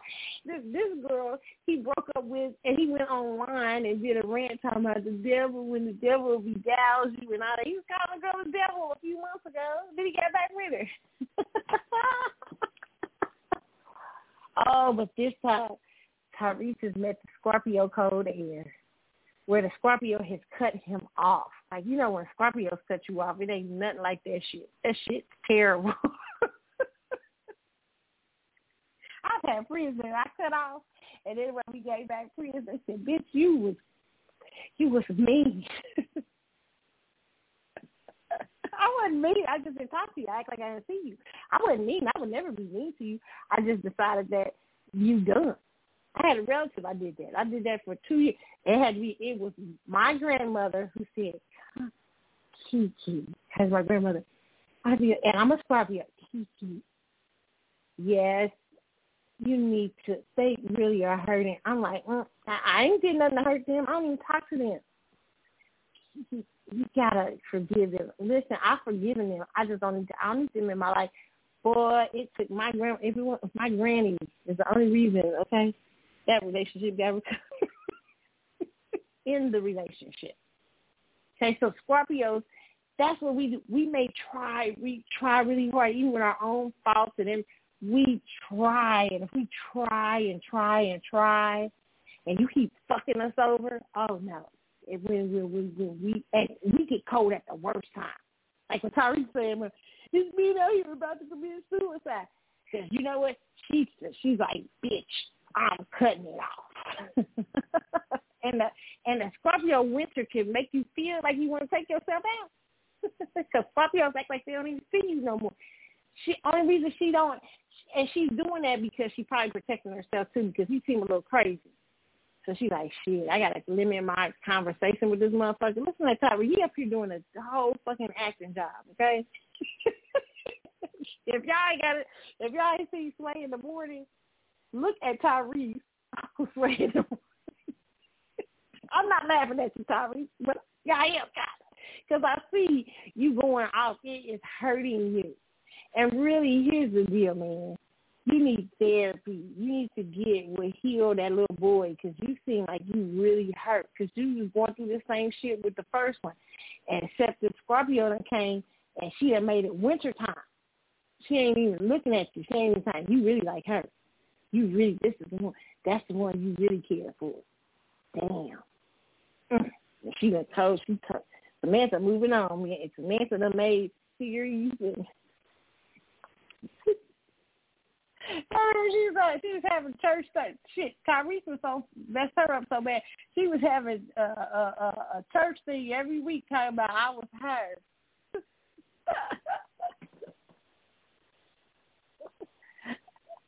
I ain't laughing Samantha, but it was Samantha was out there. She Samantha was trying to warn women like you get see some of these men who are famous and some of these. She wasn't saying no names, but I knew she was talking about Tyrese. He was like, "That's a lot of shit." Samantha done had it up Samantha like shit. that burger wore her out. oh, you would think. Oh, where's Tyrese? Let me look at Tyrese Strutt. I know he's a Virgo, but I can't remember what else. Let me see. Well, he he he couldn't take no more. And I really wish I uh, she, but you can just tell the way he acts. Um, what is Tyrese, y'all? Y'all know I always be having a look. Uh, no, he's funny. Is he funny Capricorn? I thought Tyrese was a Virgo. Are they sure about that? Let me look at this again. I was swear Tyrese is a, a Capricorn. I thought he was a Virgo. Look at this. Is that right?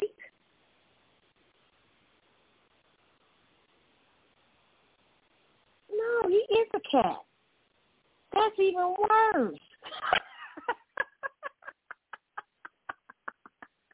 okay, like cats can be. Listen, no, like okay, Martell Holt is is like Martell Holt and Melody. Y'all watch Love uh, Love at Alabama Huntsville. Martell was like doing all kind of see. Here's the thing: what happened with Martell. I thought he Tyrese was a Virgo all this time. He acts crazy like a Virgo, but he's not. Let me let's see what he's let's see what he like a Virgo. Not all Virgo males are crazy, but some of y'all are. Let me see. Um, he, he's wild. What's his uh? His Venus is in Scorpio. Oh, Jesus. Oh, oh, she's having a hard time. His ascendant in Scorpio. Oh, yeah, he's in love. Listen, his oh Lord have mercy. Pope. Amanda, I mean, Samantha, be careful. I, I mean, she he really does Samantha. Uh, to the other girl, you know, uh, his chart. Oh Lord, he's having a hard time letting go of Samantha. Uh, uh, uh. Uh.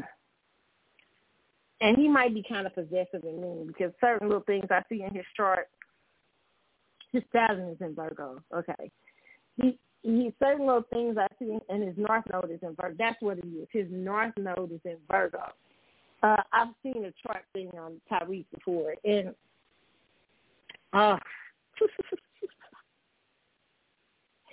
and Venus is in Scorpio. You can be very, you know, Scorpios are possessive and can be obsessive about a thing we like or something too.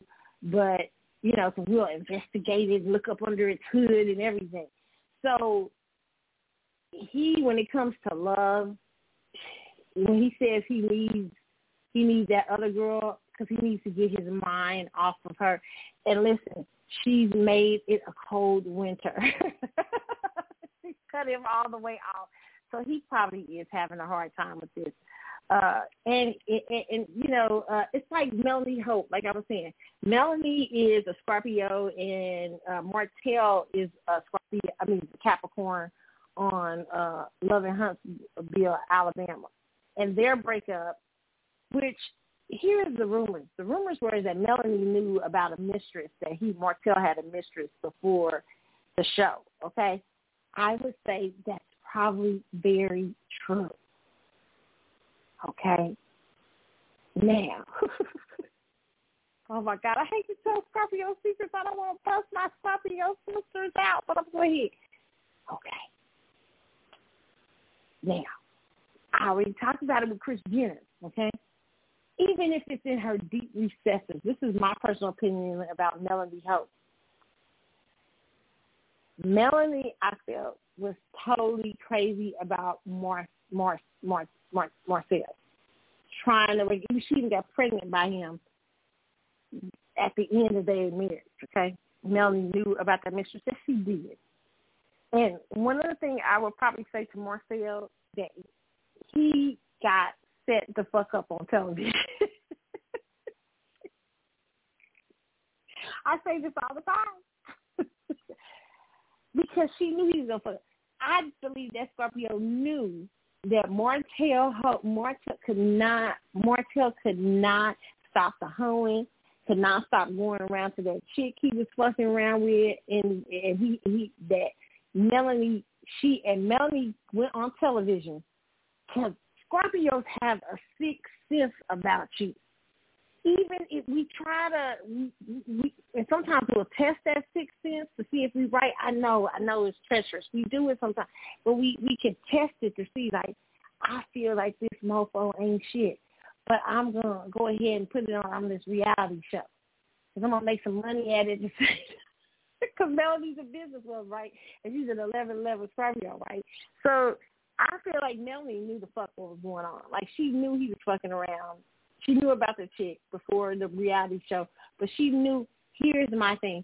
She knew that she was gonna have a great storyline with Martell, and that he was gonna fuck up. He was gonna look like the victim on the show. no, no, I think she knew. She knew, and she just let Martell walk into the trap because he had already fucked her over so many times with that chick. And then when he got her that chick pregnant on national TV, oh, that's Scorpio, that's Scorpio Karma. And then Melanie start closing the fucking door. You know how Melanie start getting cold towards him? Oh, he got the Scorpio winter on national television, and he ain't been able to recover. He be acting like Tyrese. That's what I should have noticed it. Capricorn, and Tyrese got that Capricorn moon. He been Martell be out here just tripping. He be upset about man, even though he dating other people. I mean, he be so angry because he done lost his family. Melanie's done. Melanie's like, I'm done. but I'm gonna tell you too, Melanie's probably done before the show started. now people say that's a woman. That's definitely a woman, but it's definitely a Scorpio. Melanie's probably done before the show started. She didn't want to say she, but she was hoping that he would get it together. And her deep recession, he ain't gonna get together. And when he don't, he gonna fuck around in this stuff. He gonna fuck around in this show and find out. and that's why Martell always on the show, and people be always saying thinking Martell crazy when he be saying Melody said it. He be thinking Melody like meant for to, to injure this stuff on the show. I kind of agree with him. Wait a minute, let me tell you why. Oh my God, I sound like a wicked Scorpio laughing. Okay, listen, we're not wicked. We're very kind people. We love, we love hard. But it's just like Jenner. It's just like uh Kris Jenner. Okay, Kris.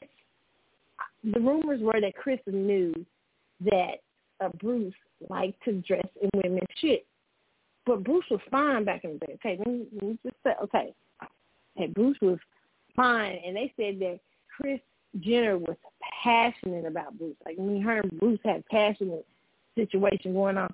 She ended up marrying him, having two more kids by but the rumor was that he said he was not going to be doing that stuff no more. He was done with it or whatever. Alleged rumor is that somebody had told her and he was back at it again in the family. And I always say that she literally emasculated him on television. And people say, well, that was mean what she was doing to Bruce. No, she wasn't. This is a Scorpio. She's transforming him to be who he was supposed to be. You, Bruce, want to be, what's Bruce's new name? I forget the new name Bruce got. But you want to be that, I'm going to bring you the fuck out. I'm going to bring you. Won't come right because you didn't tell me the truth from the get-go. I'm going to bring you out right here on TV in front of the world. That's Scorpio shit. When we dark and we angry. well, you done hurt us so much to the core because it hurt her to give up Bruce. What Bruce, the Bruce, the Bruce of the Wheaties Bruce. For this new shit, she was hurt by that shit. Because she didn't want her life getting old and to be out here and Bruce is done, and Bruce out here still fucking dressing in women's clothes, and so she didn't want that. That wasn't she wasn't planning on running around with Corey Gamble and shit when she was old. She wanted to, you know, how that shit. Think she gonna have a passionate relationship. He done sold her some false pretense of that time out, and you know he wanted to be transgender and shit. Fabio just bought it out. Fabio was like, okay, you gonna be, you gonna play bitch games. So when we get up here on this show, I'm gonna make you, I'm gonna pick at you until you bring her all the way out even unbeknownst to Kris, she probably did it. she picked and picked till it started to surface. Remember, Bruce, Bruce was marking on television because she's like, "Bitch, where you at? Who are you really?" Okay.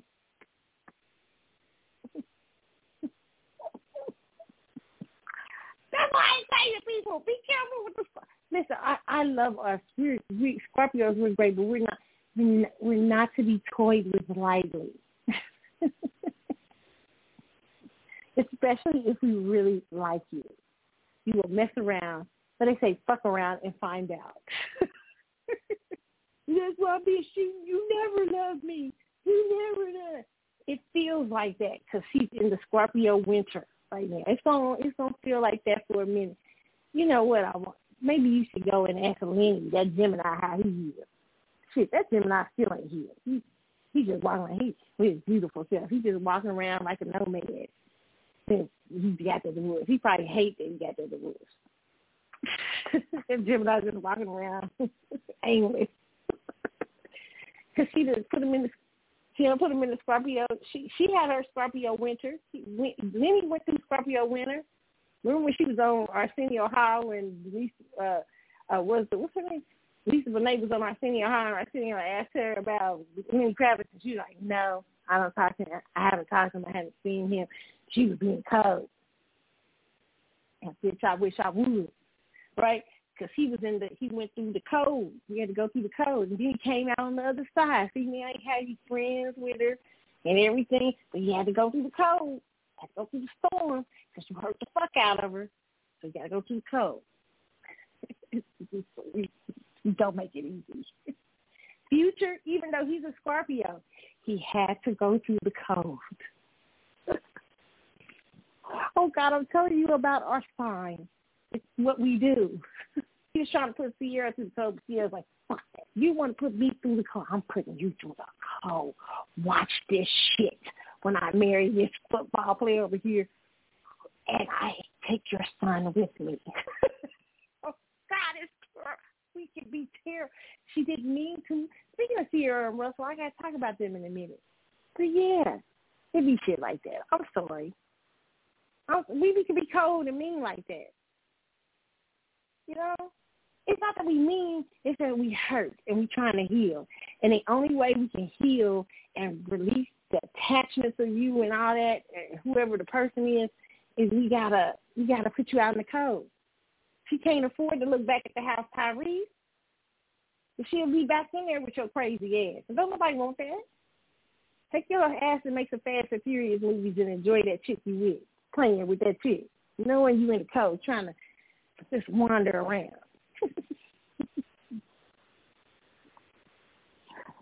Sorry, should be over soon. You'll be out the cold. But you got you kind of crazy. You got to straighten up first. I he gonna keep you in the cold for a minute. You don't straighten up. Here's what we it happens. I mean, um, but now if you ended well with a Scorpio, it's never cold. But if you end it where you crazy, or you delusional, or you start being and you've cheated, or you've done something massive to hurt the Scorpio or something, Scorpios, it's going to be cold. It's going to when we detach, it's going to be oh, it's going to be a show of some sort.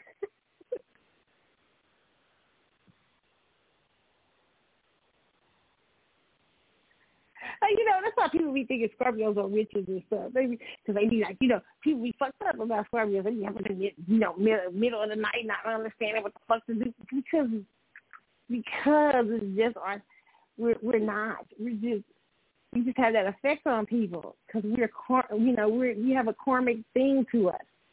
So it's just best to like deal with Scorpios, like be honest and tell the truth, tell your truth and you know, it come out better for everybody. Poor Tyrese. Oh my God, he he gonna come out the cold someday. All right, so hopefully if he don't go crazy first. Tyrese is acting crazy boy.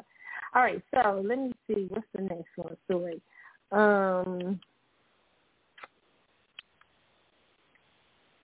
Tiger Woods his girlfriend's trying to get rid of the NDA, okay? Tiger, this is according to People magazine, Tiger Woods' girlfriend Erica Herman wants NDA nullified, citing law for cases of sexual assault. Uh-oh. Woods' girlfriend Erica Herman filed a lawsuit against the golfer asking to be removed from her non-disclosure agreement, citing a law that allows NDAs to be nullified in cases of sexual assault. According to the complaint, obtained by people. Herman, 38, is looking to legally nullify an NDA she signed in August 2017 when she and, and Woods, 47, began dating. Herman claims that the NDA should be voided, citing that the Speak Out Act, which protects victims of sexual assault or harassment. Documents state that Woods and Herman had a long relationship that was both professional and personal.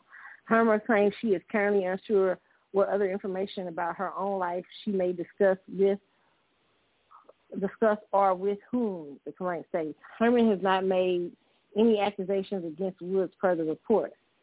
Okay. Uh, so he's been around her for years. They said uh, no one has signed any paperwork. A friend of Woods told people in 2018 about the couple. It's not like they're pledging their lives to each other, but she's really a nice, nice, and Tiger likes her. Okay. Um, let me just say this. One of the rumors is, is that allegedly that he he uh he acts I guess he acted like she he needed her to come somewhere or something, and his lawyers got her out the house. I guess it packed up. They get packed up all her stuff, and then when she got to this place and tried to ask her she was one of the lawyers informed her that Tiger Woods was done with her. uh,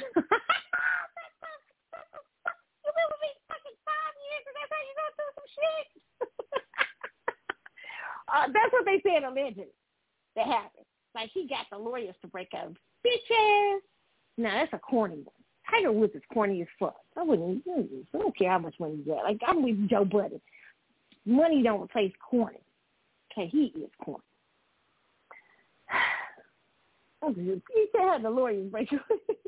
Be a man to break up with yourself. And that's just that's you scared and she's dangerous or something. I, it don't seem like that.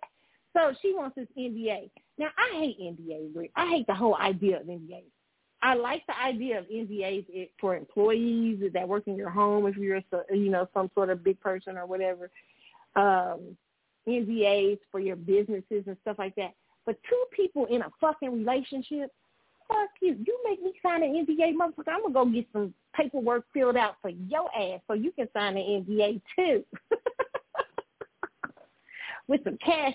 I feel like every person should own their story like it, I feel like NDAs with in personal relationships or so celebrities can hide some shit. Not celebrities, but some people can hide some foul shit they like to do. You know, like some yeah, I know. Then you need to trust the chick or the person or the man enough before you start getting intimate and shit like that, and hope for the best. Like everybody else out do out here doing a regular relationship. And I understand celebrities different, but I just feel like that's a matter you have to learn how to trust on a different level. You have to be a little bit more careful than the average person. But you don't even make nobody sign no NDA. Damn that been signing me and me sign the NDA because I'm married to you. Fuck you. No, no, I'm not gonna. I, I, you got to write to your story. I got to write to mine. I think that's the craziest shit ever. When people sign gag orders from the divorce. No, bitch. If I want to write a book about you, I can write a book. If you want to write a book about me, you have a story about me. I got a story about you. It's just stupid. It, people see relations. I just think it's dumb. And when you do those sort of things, it's just weird to me when celebrities do it. I've heard about people signing NDA agreements just to sleep for somebody. you know who I wonder who has NDA agreements? You know, when you never hear about a celebrity and one night this particular celebrity, Star. We've talked about this like blind item on here, okay? So, like one of my friends, I can't say who, sent me this video of this celebrity's ex girlfriend. She's on like a she's uh, she's on a like a YouTube channel, but she got to search hard. and so they were asking her questions on this YouTube channel, and they asked her about this particular dude, this the celebrity she was going with. She's like, has he cleared that? I was like, what the fuck? He got cleared. She was like, has he cleared? Can we talk about him? She, I mean, she was like, she said, cause I don't know what happened. I mean, she, it was like she didn't even want to talk about him. And I said, that makes motherfucking sense. When she had, cause I was like, this motherfucker probably better have bitches on the NDA. You, you know, because why? Because probably they wild. That's why you know, and so, but she was scared to even say this shit. Was scared to even mention. So that's why we sometimes like you don't hear whole stories on some people. Because they got NDA agreements out here. But people don't ever take you from no NDA agreement. People can tell that yeah, they story to other person and the other person too. but this particular person, like they must have like it flat, like like like an ironclad. Like they must be getting into racial because she. That's the first thing this chick said. The first thing this chick said was, "Has that cleared? Can we say his name? Can we even talk about?" It? I said, "Oh, is that deep for you to sound one of them?" I tell him kiss my ass, kiss my ass, and you take that shit and go about your business. but I, you know, I, was, it, I, I could see she was really scared. Like she didn't, she didn't, she didn't seem really scared, but she just seemed like, can we talk about it? Like, can I even? She, she wouldn't mention the person by name, and so I was like, damn. So I knew she had him sign the heart, like he signed up, and that's just so unnatural. It's just like, can you can you imagine like you in a relationship with somebody, y'all having you know Netflix and chill night, y'all chilling and everything, and y'all and he's like, babe, I gotta talk to you at eight. Can we we have a meeting? Like, oh yeah. And so you go to dinner the next night. He slides you over the NDA agreement. You need to sign this while we dating.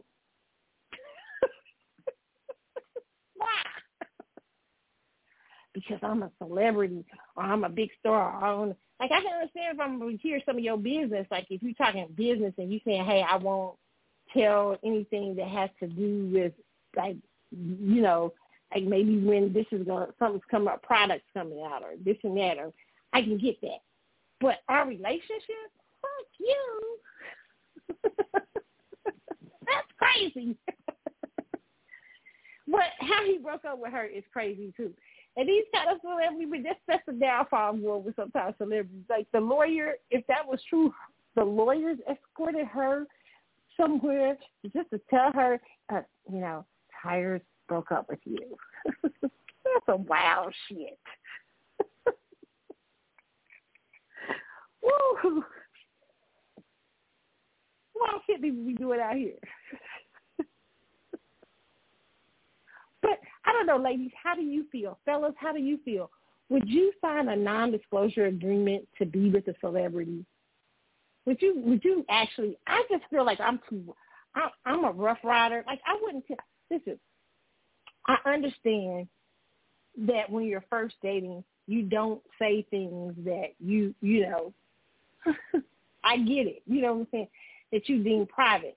Or I get it if it's anything about your business, regarding your business and stuff like that. I get that.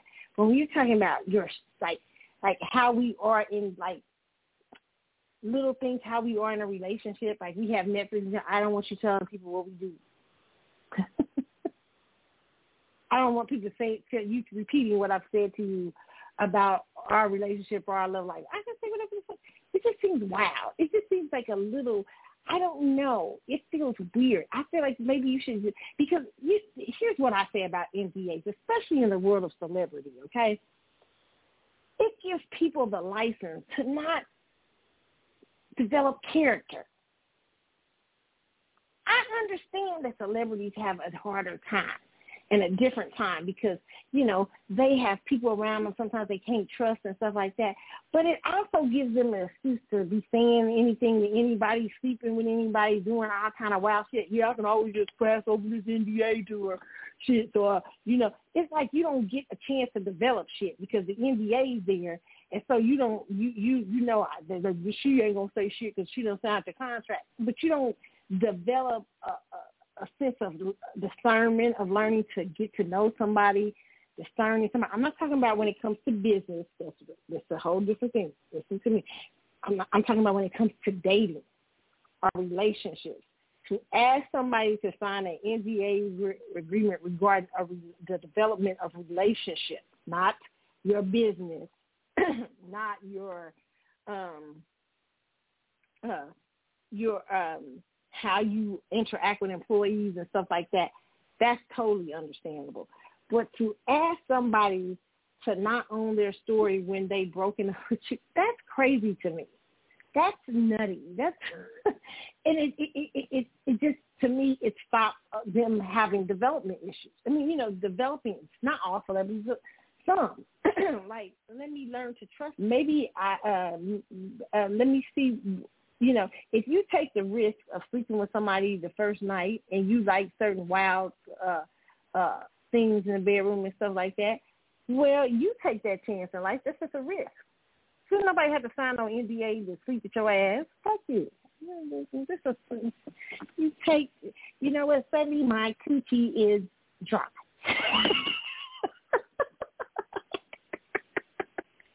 Excuse me. Before we sleep together, you have you know? Here's this NDA agreement I'd like you to sign. it's a terrible. I. It's a terrible thing if that's how it happens.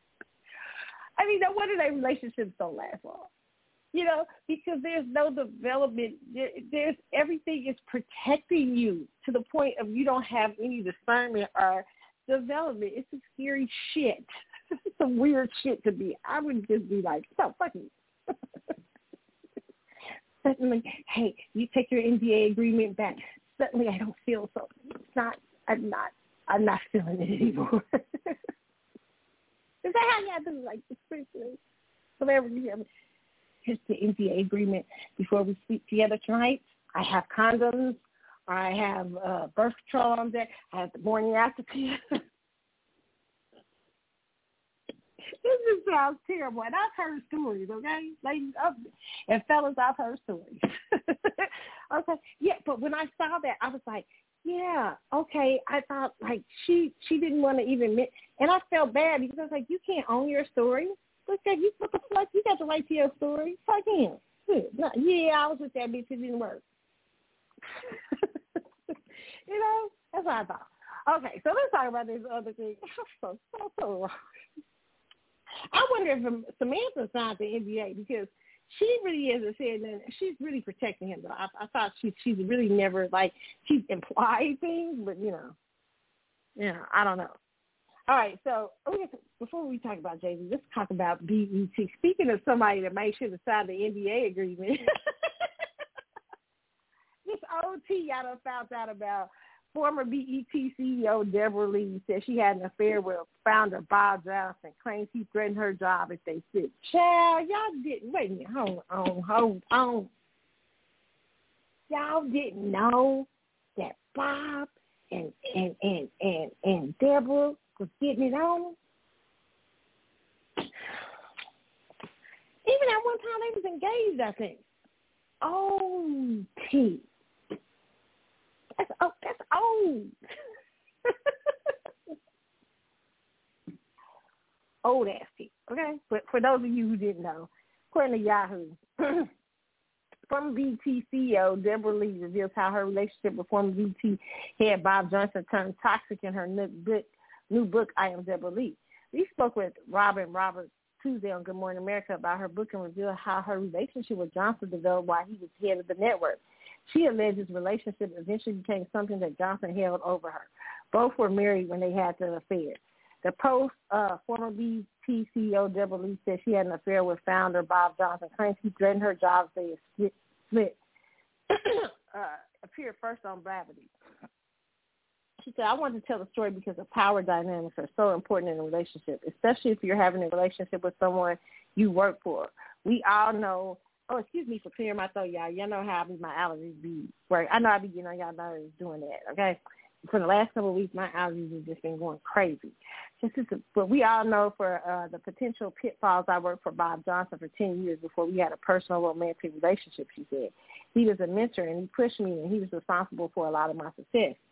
Mm-hmm. Good coochie can help you get successful. We did have a relationship while we were both married. We ended up both divorced, and then people knew about the relationship. The company knew. We started going places together. The downfall of a relationship like that is if you want to get get out of it, and that's the part where it came. And I wanted to break up. She continued. I saw it wasn't a long term relationship, and my job and my career were held over my head. It was like, well, if you want to break up with me, then you can leave tomorrow and that was 20 years into my career at BET, so I would have lost everything. Saved me was therapy, and eventually Bob left the company, and I became CEO, and I was the CEO for 13 years without him being there, and to uh, live my dream without any form of harassment. She said, adding that after the rise of Me Too, Time's Up movement, she began recontextualizing. Girl, don't you start that shit relationship to ask herself how much consent she actually had in during the, its development.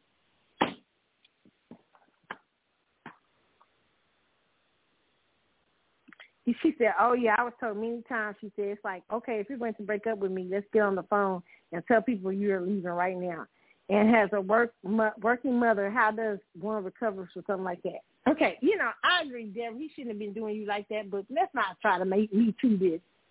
Let's not try to me too you and Bob getting on, girl. Let's not try to me too. See, a lot of women, you know, listen, let's not try to me too you giving him some coochie cat because that probably helped your career a lot. Okay, okay. Let's not try to me too. Ain't nothing. I was thinking about the power dynamics, girl. It was unwise. First of all, let me just say this: it's unwise. What the old people say: don't make your money where you don't make your honey where you make your money. Okay, it's just unwise, especially if you're trying to be taken serious in the workplace. And I understand sometimes that's hard to do, but especially if it's the big boss now you knew if you was gonna break up with his ass, you knew that Bob wasn't gonna be able to work around you. Okay, you knew that. You knew the fuck what it was. Now I'm recontextualizing it, and it, you know, since you know, since the Me Too movement. What you recontextualizing that you you and him were fucking around together? What, the hell are you gonna recontextualize? No, you was with him just like him. Y'all two consenting adults. Ain't nothing me too about that shit. Okay. Yeah, the power dynamics a little bit, but you should have been fucking around at work. He was the boss. He was owning the shit. He kick your ass out if you if you and you knew that.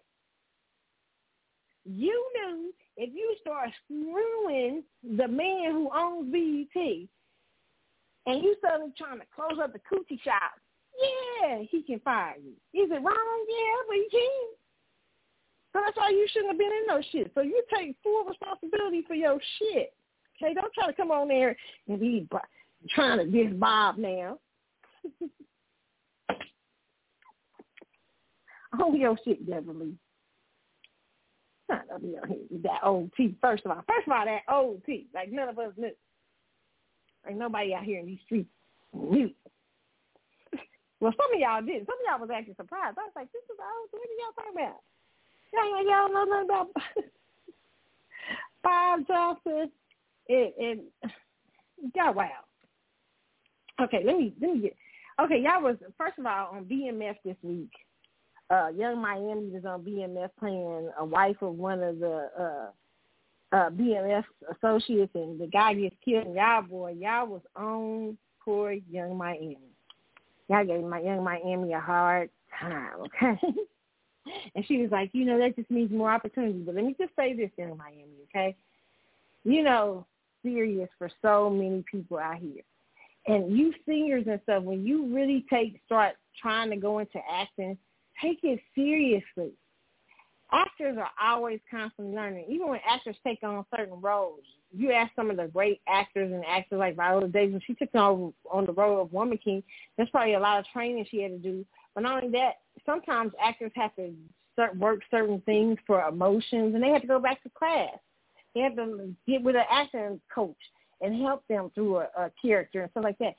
Acting is education, theater, film, whatever. Please go get classes. So don't y'all come on here like I ain't try like I just read the script and just, you know, come on there with no emotions and all that. Y'all y'all got to do better.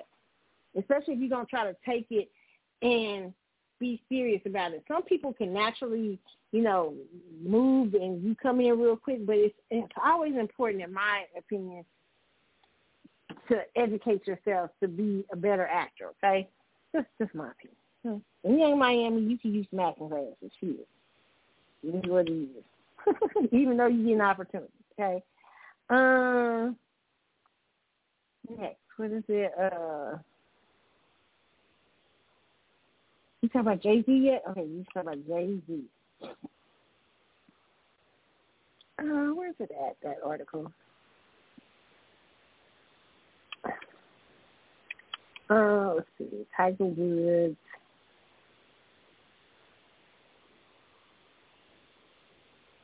Okay, gonna find Jay Z article. I thought I had it up. Okay, y'all. I'm getting to it. Jay Z. All right. Okay. Jay Z's cannabis brand facing lawsuits over illegal shipments and gender discrimination. This is according to Microsoft, uh, I mean, MSN.com. It says Jay-Z's cannabis brand Monogram is facing multi-layered lawsuits. The company allegedly illegally shipped illegally shipped marijuana from California to New York, filed financial reports, and exhibited gender discrimination. Kathy Clay, the former vice president of the parent company TPCO, which houses Monogram, made the allegations in February via the aforementioned lawsuit. Clay stated that Monogram treated her unfairly due to her gender, gender and then took action against her after she reported financial discrepancies and violations of the state of cannabis policies. Uh, as, as San Francisco Gate reports that TPCO claims the allegations in the lawsuit are false. According to the Securities and Exchange Commission financial report, TPCO is responsible for the manufacture of cannabis products, lays claim to 11 cannabis locations in California, and provides over 650 people with jobs.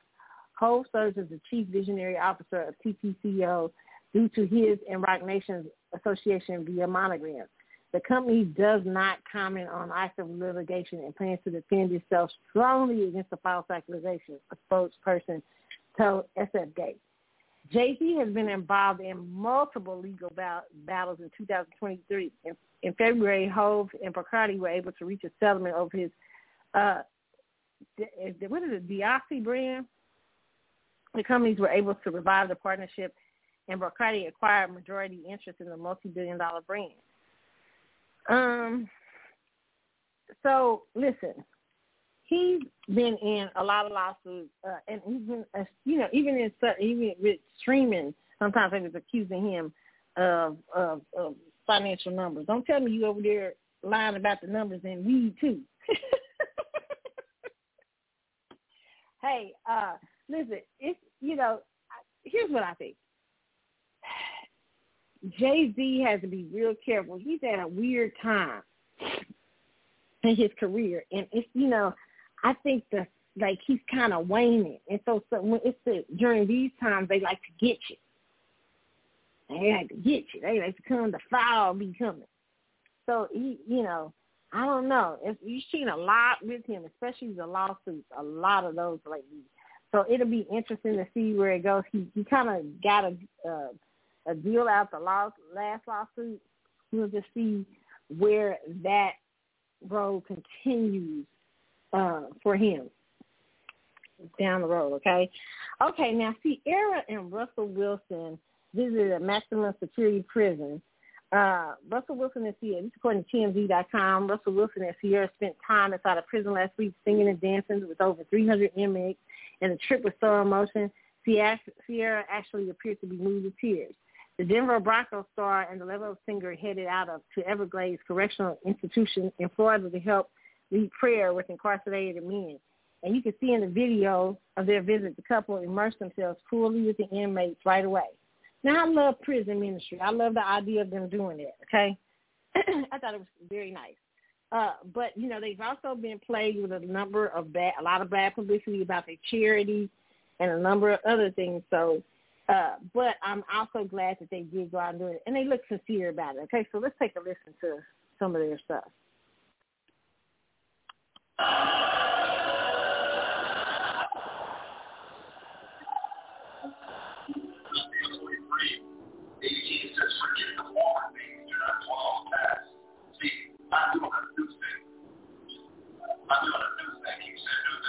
You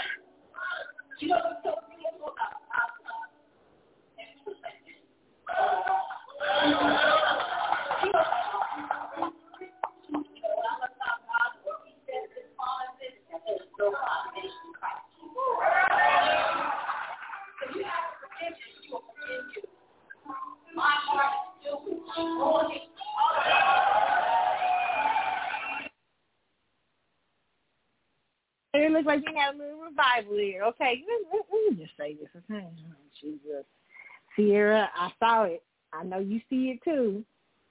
Also it looks like after after football, you might I can see some preaching happening. Okay This is why Ciara has to be careful here.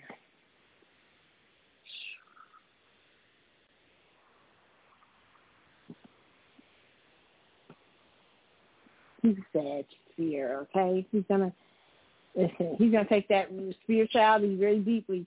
Um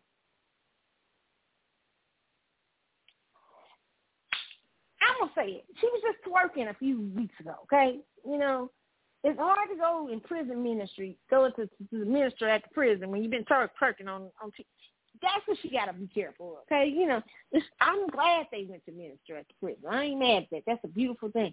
But just be careful, Ciara, because you're going you're going to a place where you're going. It's a hardcore criminal. It's all kind of criminals in it. You know what I'm saying? Like they there and they trying to get healing, and you coming in there to preach, but they inside you twerking on the beat. You don't know what they in there for.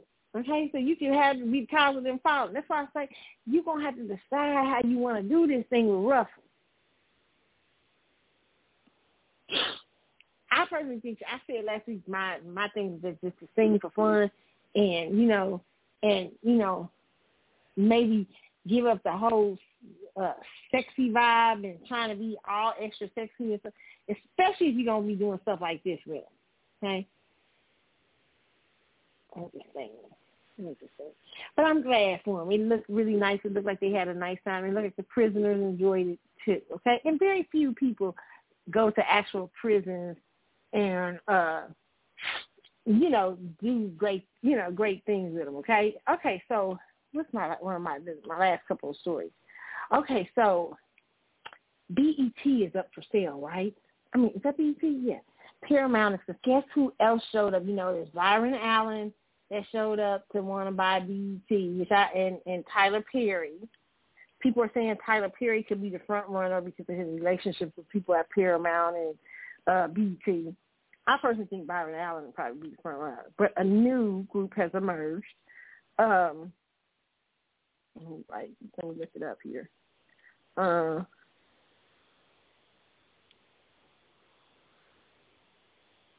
okay. I always think I have it up and I don't have it up. Okay. Where's the new group? Okay, this one's led by Essence owner Rich Lowe. Rich Lowe. Now I don't know how how much money you mean, you know, but he's also backed by a Capital Investment Corp or something like that.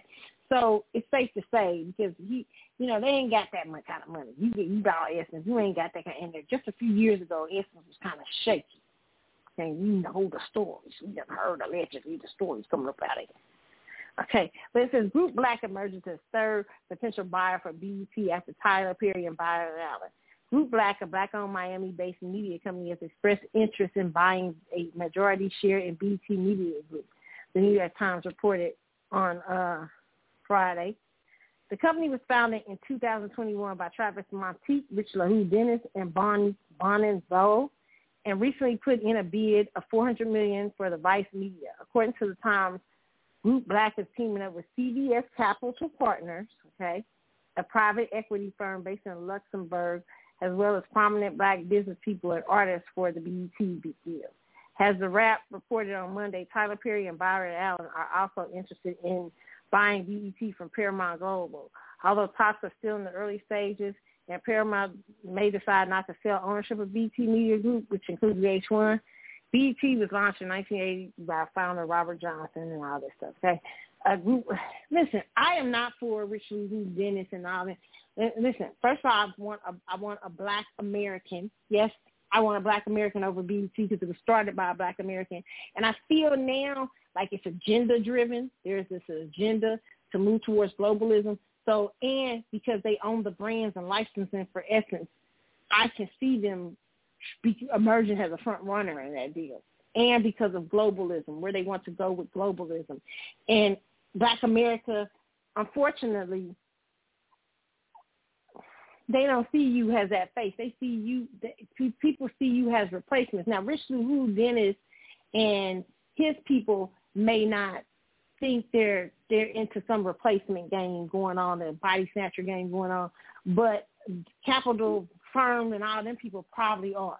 You know, uh, moving towards the global, we need to attract more African blacks in the diaspora. Let's black, you know, and we'll sell the Black American culture as a forerunner, but ran by. I, I, know how to talk. We, trust me, we know how to deceive go. Okay, and this is partly our fault in Black America. Again, I have to say this every week because we have not been good stewards of what God gave us. And we really have to, it's just, unfortunate. Okay, I can see the emergence as the front runners, but I also see Byron Allen is a very powerful force right now. So uh yeah, it will be interesting to see where this goes, okay? Um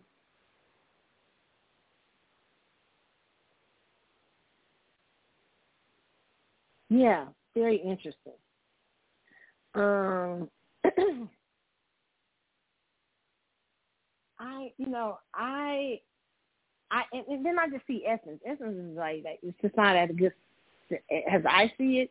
You know, if it wasn't for Essence Festival, I, the magazine would probably be in trouble, in my personal opinion. But Essence Festival probably keeps a lot of things going, and the licensing for Essence is probably the valuable thing, in my opinion. And you know, I just, you know, I don't know how I feel about Richelieu Dennis because seeing how the rumors were when they first first few years of Essence, his uh, emergence in the first few years. And I don't know how I feel about Caroline Wanga, uh, who's say, become CEO of, of, to me, she's, she's like a little, she has great, to me, she's done a great job of commercially connecting Essence, you know, but however, I feel it's like a little, she tries a little too hard. I, you know, there. I don't know. I don't know.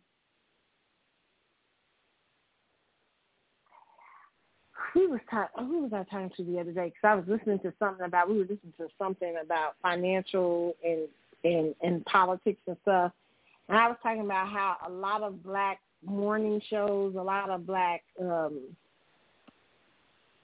a lot of black shows early on in the 90s and stuff in 2000 we really did a ser- disservice towards our people instead of we told them who to vote for instead of giving them access to information that helps them give informed decisions about voting and and informed decisions about money and finance. And we find ourselves as black Americans very behind. And by the time we find out what the agendas are we're gonna be lost in this thing. So hopefully we can wake up. Because here's the thing I don't want. I don't want the definition of what is black America in terms of us as a culture. It has nothing to do with uh, the changing people coming into America. I'm talking about our culture and protecting our culture. I don't want that to change to something or somebody else. like I'm not you know, I'm not Jamaican. I'm not Haitian. I want to. I want black people to curate their own culture and things. And it's nothing wrong. Doesn't mean that we can't invite and love other people from diaspora. It just means I prefer that we do. I wouldn't want to go to Jamaica and start trying to tell them. You know, you get what I'm saying? It's just. A, it's just. Just. Just my opinion. Okay. Uh, and especially from a people who have been so disenfranchised through slavery and ownership in America. So it'll be interesting to uh,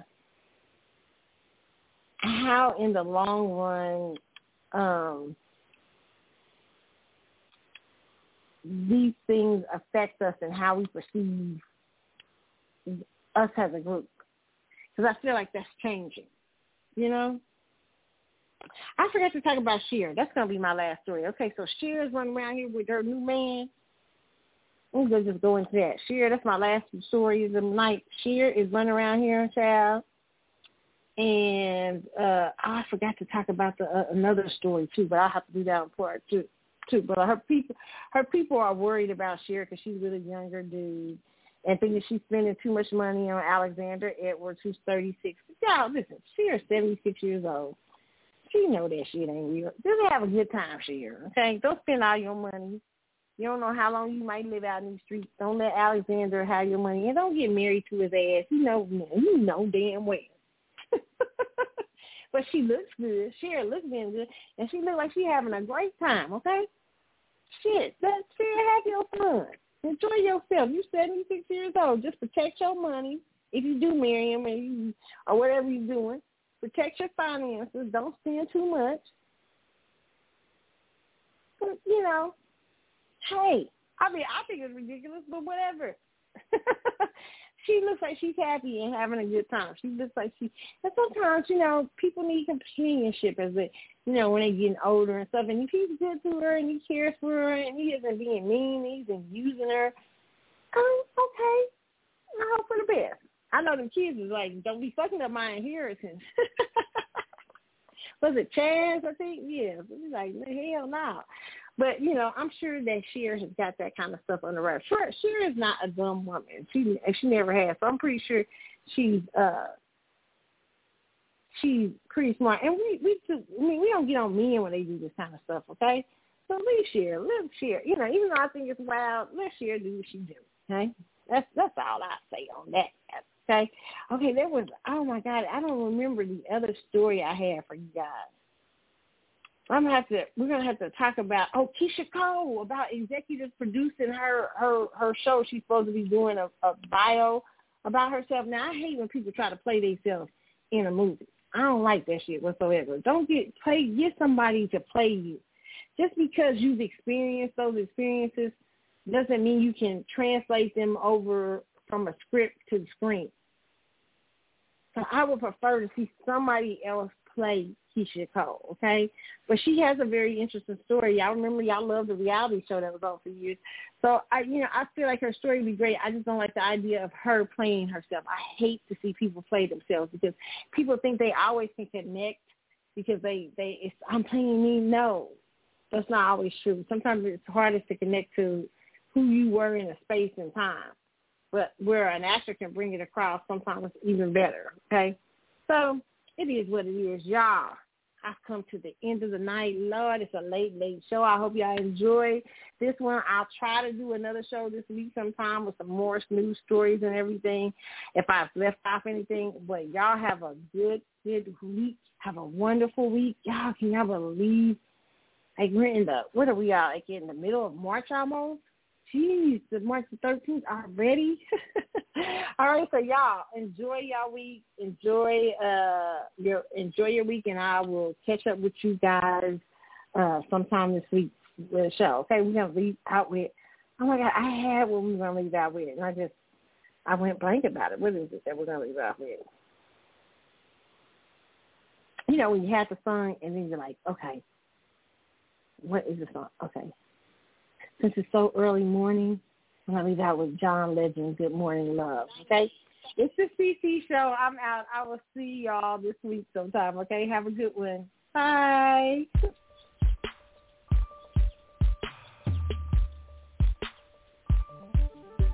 Good morning.